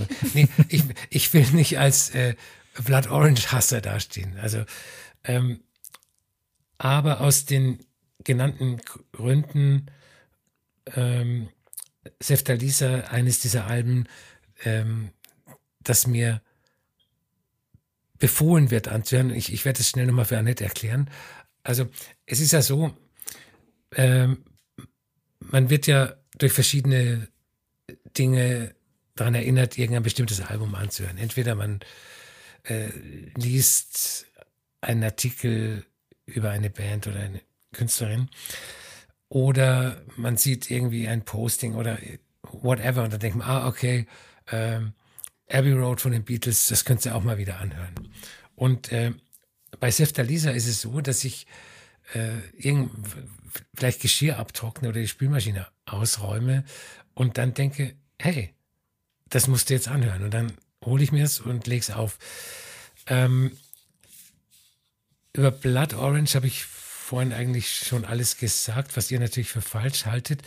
Äh, aber meine Wahl ist äh, Sefta Lisa. Annette, machst du Soll ich mal weiter? Ja, dann kannst ja. du mal, ähm, dann kannst du mal was entscheiden. So, mhm. ähm, das spannend machen. Ähm, ja, ich finde, es ist überhaupt keine einfache Paarung, weil ich beide Platten aus unterschiedlichen Gründen sehr liebe. Ähm, und auch die, die jeweils kreativen Köpfe dahinter, glaube ich, für diese, für das, über was wir hier sprechen, beide sehr wichtig sind. Ähm, und, und ich glaube, die decken auch beide eine ganz andere Farbe ab von, von, von diesem Genre. Ähm, wenn man das überhaupt als Genre bezeichnen kann, also von diesen RB-Auswüchsen der Nullerjahre. Ähm, aber ich, es ist jetzt tatsächlich eine strategische Entscheidung, weil ich möchte schon einfach gerne, dass Def Heinz gegen Solange antritt. So, ich habe einfach Bock drauf, dass die gegeneinander rauschen, weil sie auch so viel miteinander zu tun haben und so. Ähm, und also das ist, das sind dann wirklich mal zwei Platten, die man sehr gut vergleichen kann, weil die haben so eine ähnlichen, kommen so aus einem ähnlichen Ansatz von so Indie-RB-Sounds ähm, und auch der Umgang mit, ähm, mit so ähm, 80er-Jahre-Bezügen und so ist, ist, da einfach sehr ähm, gleich. Und ähm, ich habe einfach Bock auf diese Paarung und deswegen entscheide ich mich für Blood Orange. Ja, es ist so, wie es bei Albert vielleicht nicht so überraschend war, dass er sich für Lisa entschieden hat, ist es bei mir vielleicht nicht so überraschend, dass ich mich für Blood Orange äh, entscheide und äh, der Feinds damit ins Halbfinale äh, schicke. Und ich auch froh bin, dass wir gleich nochmal äh, über diese Platte sprechen können, weil ich äh, ja, also es war auch damals äh, Album des Monats im Musikexpress. Ich erinnere mich, ich habe da auch sehr gerne äh, drüber geschrieben. Da ist, da passiert einfach so viel und es ist wie so ein, also es ist die beste Art von Compilation, weil sie halt nie so klingt wie eine, sondern er sich einfach äh, all diese Einflüsse so bedient und dann trotzdem Großblatt Orange drüber schreibt und dann ist es trotzdem halt als Album so toll. Und wenn du eine Platte schaffst, in der selbst der äh, Dirty äh, Projectors Sänger irgendwie nach Curtis Mayfield klingt oder so, dann musst du schon, musst du schon irgendwas gut machen und ähm, äh, der Feind singt äh, nicht umsonst auf der Platte You have reason to think I'm just what you need und er hat halt so recht und deshalb kommt er auch ins Halbfinale. Und äh, deshalb haben wir jetzt äh, James Blake, Jesse Lancer, Solange und Blood Orange im Halbfinale und das finde ich ist eine äh, sehr coole äh, eine sehr coole ähm, ja, Auflistung oder beziehungsweise der sehr gute Rest, der noch da ist. Aber bevor wir da hinkommen, möchte ich jetzt von Albert auch einmal wissen, was wären denn noch deine äh, Honorable Mentions gewesen? Was, hast, was hattest du noch mit am Start oder was hättest du noch gerne in dieser Liste gesehen?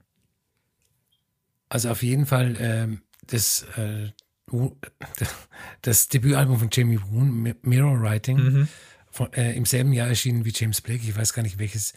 Äh, wahrscheinlich James Blake. Blake eher. war früher. Ja, das kam im Januar schon oder, oder, Februar.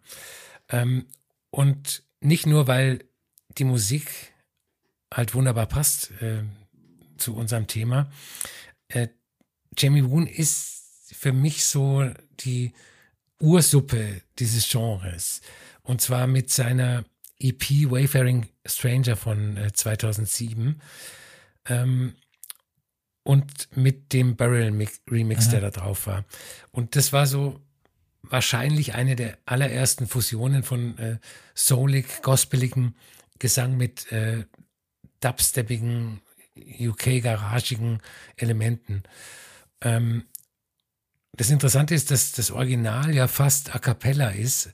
Da hört man, glaube ich, einen ganz, ganz leichten Beat. Also das könnte man ähm, vom, von der musikalischen Begleitung gar nicht äh, kategorisieren. Aber vom Gesang ist es schon äh, Gospel, RB. Und äh, deshalb wäre dieses Album bei mir noch drin gewesen.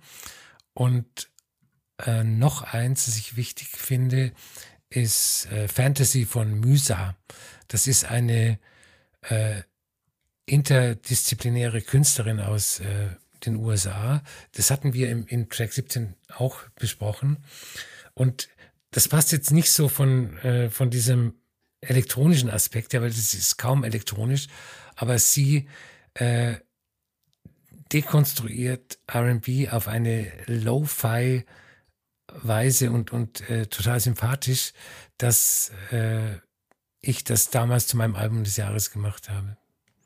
Also bei Jamie Woon äh, kann ich kann ich alles nur unterschreiben. Also gerade dieser äh, Burial Remix, das habe ich auch, äh, das höre ich auch immer noch äh, gerne. Und das war wirklich so eine coole Annäherung. Das ganze Burial ja auch jemand, der dann ähm, zu der Zeit äh, dann, was weiß ich, was er alles gesampelt hat, ne, von Christina Aguilera bis ähm, auch äh, Brandy war ja auch bei ihm alles dabei oder so und das ähm, da war die Nähe sowieso schon da. Und ich kann ja hier direkt mal so eine Mini-Ankündigung machen. Unser nächstes Feature in vier Wochen dann äh, wird nämlich genau Burial zum Thema haben, denn äh, dieser Tage wird äh, Untrue, äh, 15 Jahre alt, was kompletter Wahnsinn ist. Und äh, nicht nur das Album, sondern auch die Tatsache, dass es 15 Jahre alt ist oder wird, ist Wahnsinn. Und deshalb werden wir dann in dem nächsten Feature 30 in vier Wochen über äh, Burial sprechen, über seinen Einfluss, über seine gesamte Musik und Diskografie, äh, angefangen 2006 äh, bis zu seiner aktuellen Platte aus diesem Jahr. Da freue ich mich auch schon sehr drauf. Ähm, dann starten wir doch einfach mal ins Halbfinale und ähm, haben James Blake von James Blake 2011 gegen Jesse Lancer, Pulmer Herbeck 2013. Möchte jemand anfangen? Oder? Nee. Ich fange an, weil Okay. ich es einfach finde. Mhm. Ähm, ich glaube, ich will auch gar nicht, ich ich, glaube, ich sage auch einfach nur, wie meine Entscheidung ist. Und dann könnt ihr weitermachen, um das kurz zu machen. Ich finde das einfach, weil James Blake. Wichtiges, wichtigeres Album für mich. Albert, ich gehe mal davon aus, du siehst das sehr ähnlich, oder? Ja, also Hm. ja, Ich dachte, ja, wir stürzen ihn vielleicht doch jetzt im Halbfinale, aber gut. ja, okay, ähm, dann gebe ich natürlich äh, Jessie Lancer hier noch, äh, noch den Punkt, damit sie nicht äh, äh, zu null hier rausfliegt. Ähm, finde es super, dass sie es ins Halbfinale geschafft hat mit der Platte. Äh, es ist nicht mal ihre beste Platte, oh no, ist ihre beste Platte, aber die sind halt, also das ist halt eine Unterscheidung von, weiß ich nicht, 95 Prozent zu 100 Prozent zu 95 Prozent, was ihre Platten angeht. Also spielt alles keine Rolle, es ist alles super und ähm, hört gefälligst äh, all ihre Musik, vor allem Pulmer Herbeck. Äh, in dem Fall, weil es in dieser Folge war.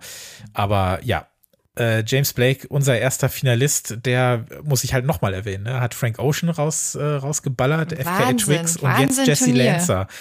Also, ne, vielleicht dann Der auch nicht hat ganz. ein Turnier gespielt. Ja, ja, das muss man ihm lassen. James Blake ist eine Turniermannschaft, das sagt man immer. Das ist, das ist wirklich so. ja. Ist im Finale und gegen wen wird's, äh, äh, wird's gehen? Ich, ich ahne es schon ein bisschen, wenn ich ehrlich bin. Ähm, aber trotzdem mal an. versuchen wir es mal spannend zu machen. Solange, When I Get Home 2019 gegen Blood Orange Cupid Deluxe. Ähm, dann fange ich jetzt mal an und äh, es tut mir leid, dass ich jetzt zum dritten Mal gegen Solange stimme, aber ansonsten haben wir hier kein Duell, weil ich halt weiß, was passiert und weil, nein, weil ähm, ich, ich Cupid Deluxe einfach, einfach so, so sehr mag seit, seit neun Jahren, weil ich Blood Orange so sehr mag seit äh, zwölf Jahren mittlerweile und ich einfach finde, dass dieses ganze Album durchzogen ist von Hits äh, unterschiedlichster äh, Anordnung, wenn man so will. Ob es jetzt diese, diese Caribbean Soul Nummer ist, die Jamaica da direkt am Anfang ist, ob es dieser unverschämte Groove in You're Not Good Enough ist, ob es dieses äh, großartige Uncle Axis mit diesen, ja, mit diesen äh, merkwürdigen äh, 80s Beat da und diesem Saxophon und diesem, diesen Funk-Gitarren dazu und das ist einfach alles so großartig. Und dann gibt es einfach noch so ein, so ein 90s Hip-Hop-Track gegen Ende und das ist einfach alles so toll und äh, ich wünschte, er wäre ins Finale gekommen, aber ähm, er darf sich auf jeden Fall mit einem Punkt verabschieden. Ja, ähm, ich mag beide Alben sehr und ich habe das ja auch und man muss, glaube ich, wirklich nochmal betonen, wie wichtig ähm, Defiance für, für den Sound von Solange ist. Also ich glaube, dass die Zusammenarbeit mit ihm hat sie erst auf diese Spur geschickt, auf der sie dann weitergegangen ist. Ähm, durch diese ganz vielen Landschaften, die Albert gerade ganz äh, schön beschrieben hat.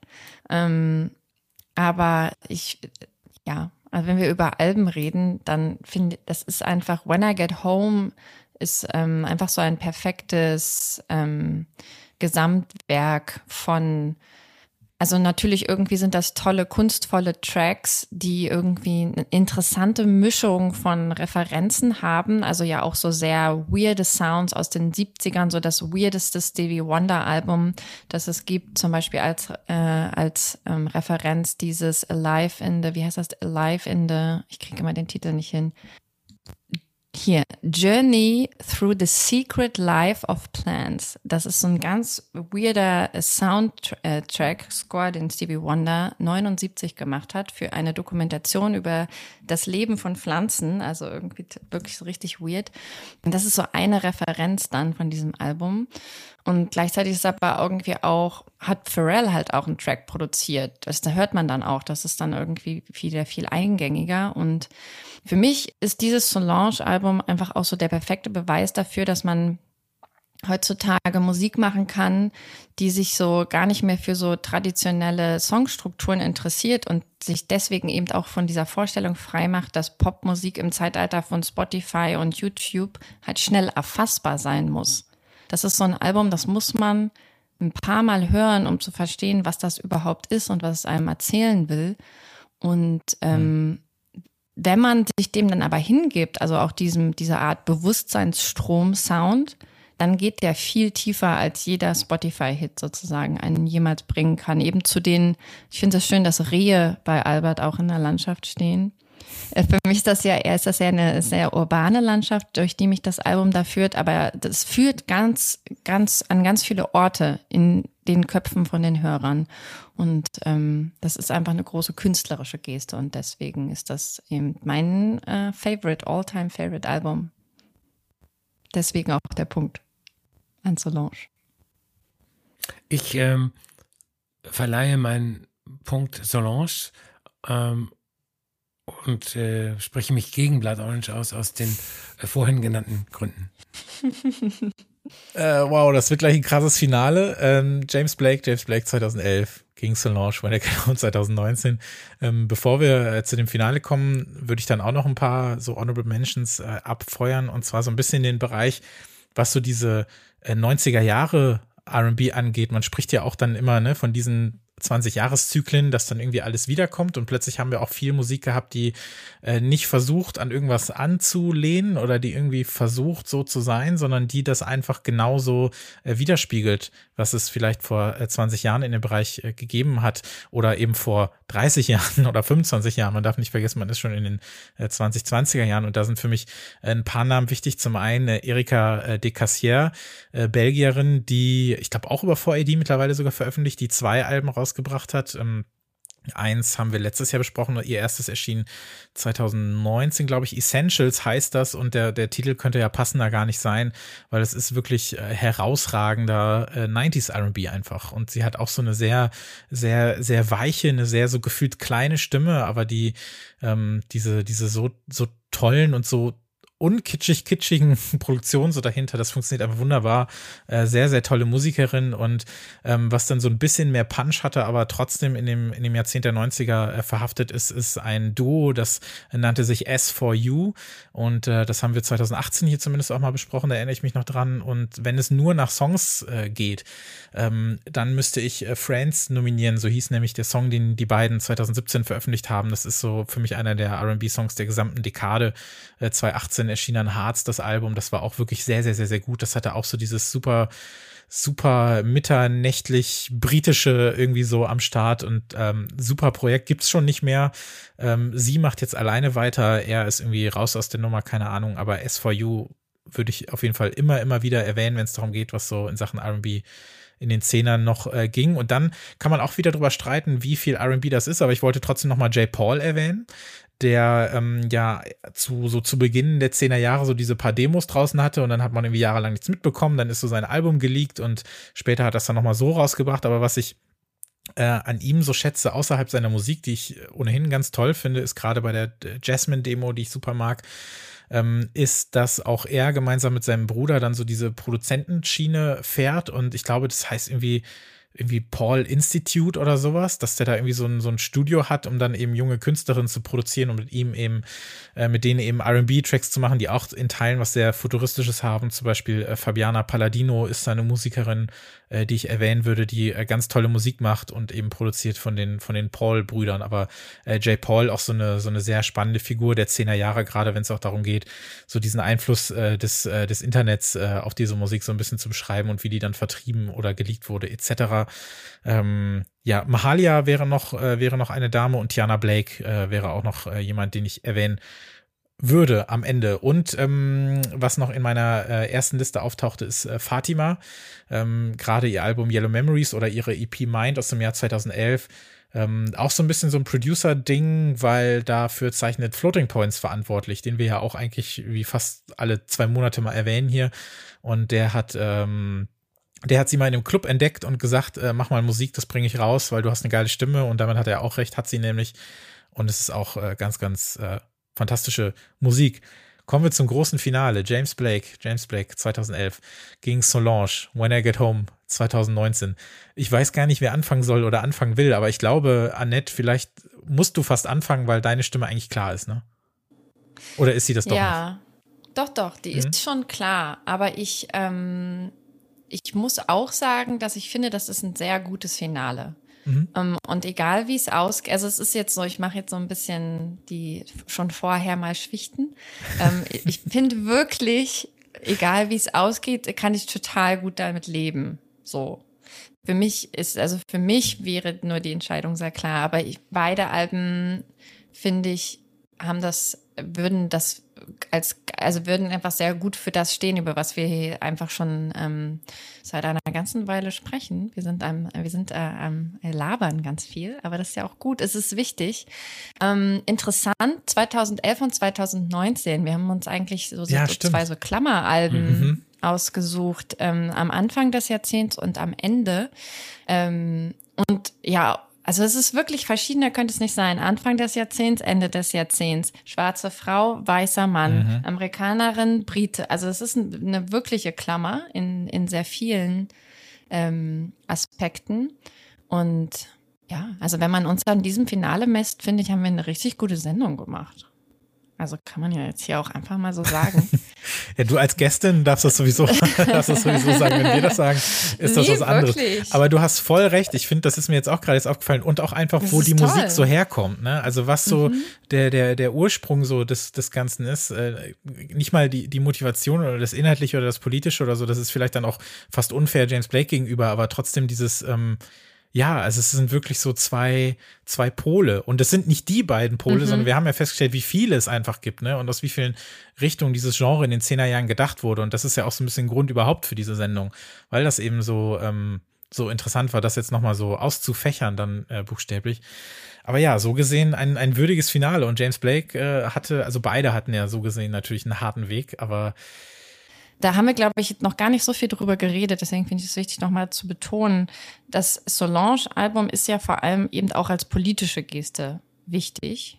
Also auch wenn, wenn er, When I Get Home nicht mehr so viel darüber gesprochen hat, dass es da um schwarze Identität geht oder über die Frage, was das bedeutet, schwarz zu sein in Amerika, in unserer Gegenwart, ähm, geht es in When I Get Home ja trotzdem immer noch darum, um so Stimmungen und Gefühle und Details und was so auch frei assoziiert. Ähm, das macht sie ja auf eine unglaublich kunstvolle Art und Weise. Also es gab viele wichtige politische Alben von schwarzen ähm, amerikanischen Künstlern in diesem Jahrzehnt, mhm.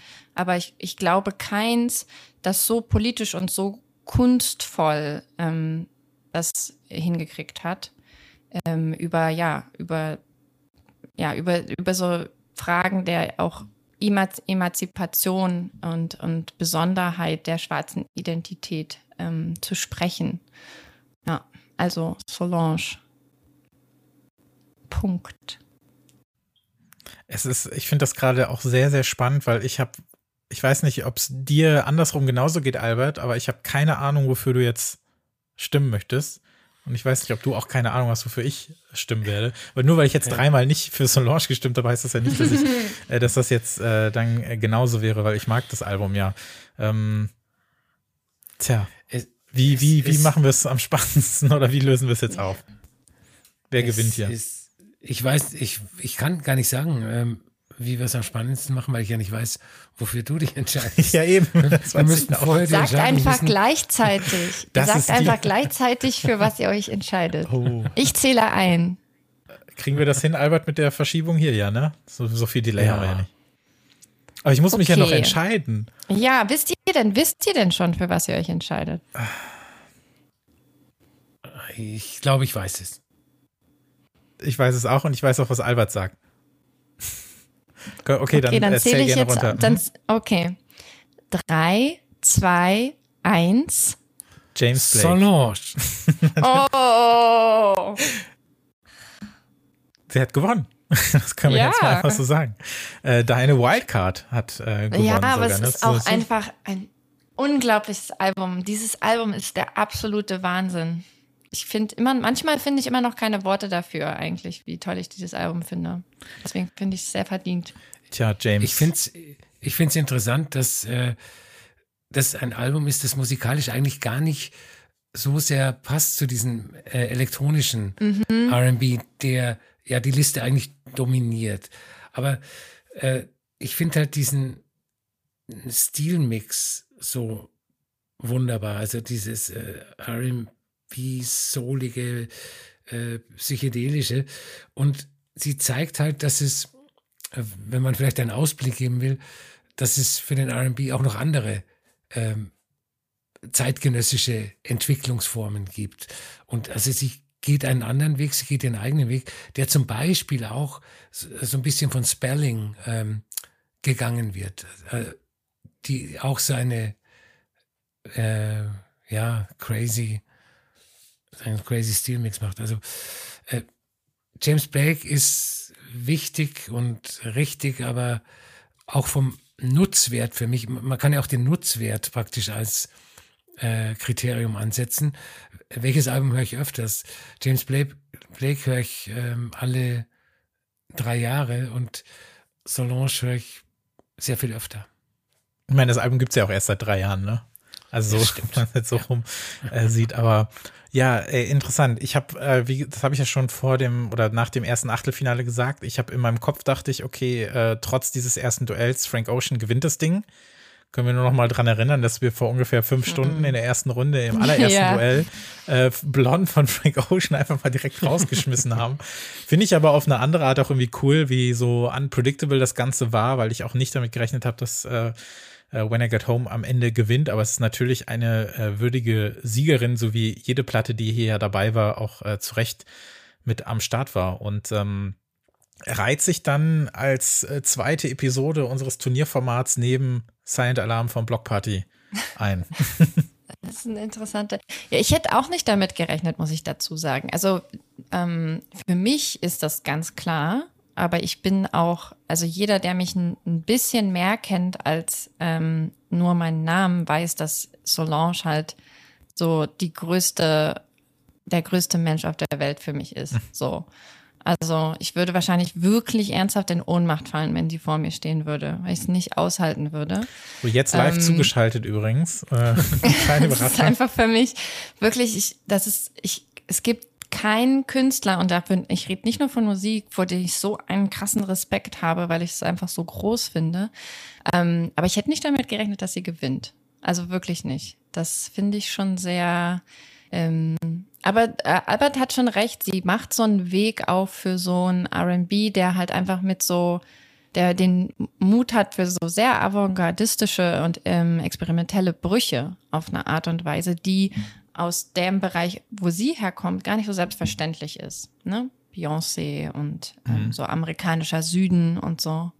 Ist doch eine super schon, äh, Überleitung dann auch in das, was uns mit dem Future Future RB erwartet, wenn wir ihn überhaupt so bezeichnen möchten. Wir hatten ja Student Archive schon mal angesprochen, weil wir sie ja auch zuletzt im Podcast besprochen haben. Ähm, was erwartet ihr denn von dem Genre in den nächsten Jahren oder auch aktuell, beziehungsweise wie habt ihr das Genre in den ersten drei Jahren dieses Jahrzehnts so wahrgenommen? Geht es in dieser Richtung so weiter? Natürlich manche Sachen, äh, wie diese, diese ganze Bass-Vergangenheit und so weiter, das hat sich jetzt natürlich ja so ein bisschen äh, überholt, einfach, weil die Leute älter geworden sind, weil ähm, die, die Einflüsse anders sind und jetzt andere Leute am Start sind. Aber wie erwartet ihr das Genre? Also ich kann mir schon auch vorstellen, dass viel mehr von diesem, von diesem Hyperpop so ein bisschen übrig bleibt noch auf eine Art, dass das auch wieder äh, eine tanzbare Nummer geht, erwarte ich so ein bisschen. Aber solche Platten wie die von Student Archive zum Beispiel, die gehen ja eigentlich, die machen ja auch so ein Mittelding so ein bisschen auf. Ich finde das Album ja auf eine Art auch super tanzbar, aber gleichzeitig ist es auch trotzdem eine, ziemlich, eine ziemliche ja, Avantgarde-Platte auf eine Art. Wie, was erwartet ihr so? Ähm, ich glaube, trifft auch das, was du vorhin über die, dieses Post, Post-Genre-Ding gesagt hast. Ähm, natürlich hat sich die Musik verändert und äh, Suden Archives ist natürlich ein schönes Beispiel dafür, dass da auch wieder neue äh, Einflüsse kommen, dass, dass äh, es weggeht von diesem äh, ja fast puristisch elektronischen. Ähm, und natürlich hat das Genre ist, ist ja eigentlich keins, aber wir, wir nennen es halt so, hat äh, das Genre im Moment nicht mehr die Bedeutung, die es vielleicht äh, bis 2014, 15 gehabt hat, als äh, James Blake, F.K. Twix und so ihre, ihre Platten veröffentlicht haben.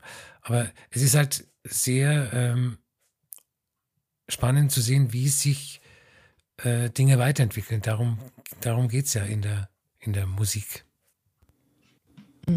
Ich glaube, ich kann gar nicht so sehr sagen, also ich habe gar kein Gefühl dafür, wo das ähm, so soundästhetisch hingeht mit dem RB.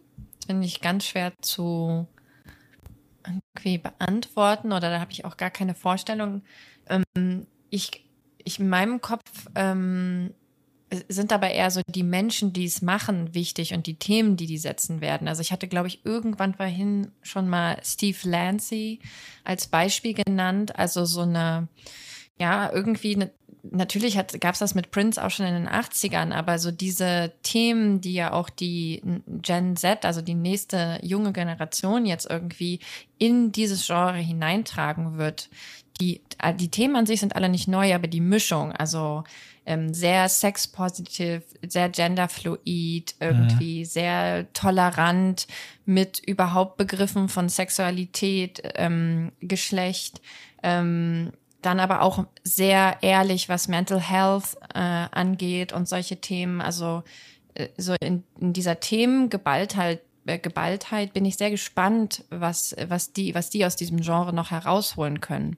Und ich kann wirklich gar nicht so richtig sagen, was das vom Sound her machen wird. Ähm, außer vielleicht noch eine krassere Vermischung von allen möglichen Genres. Das ist sehr wahrscheinlich. Aber ich bin gespannt, wie die diese neuen Inhalte, die für die für die für die junge Generation ja jetzt irgendwie viel wichtiger sind, ähm, ja, wie wie die R&B als Ausdruck dafür verwenden da bin ich sehr gespannt drauf.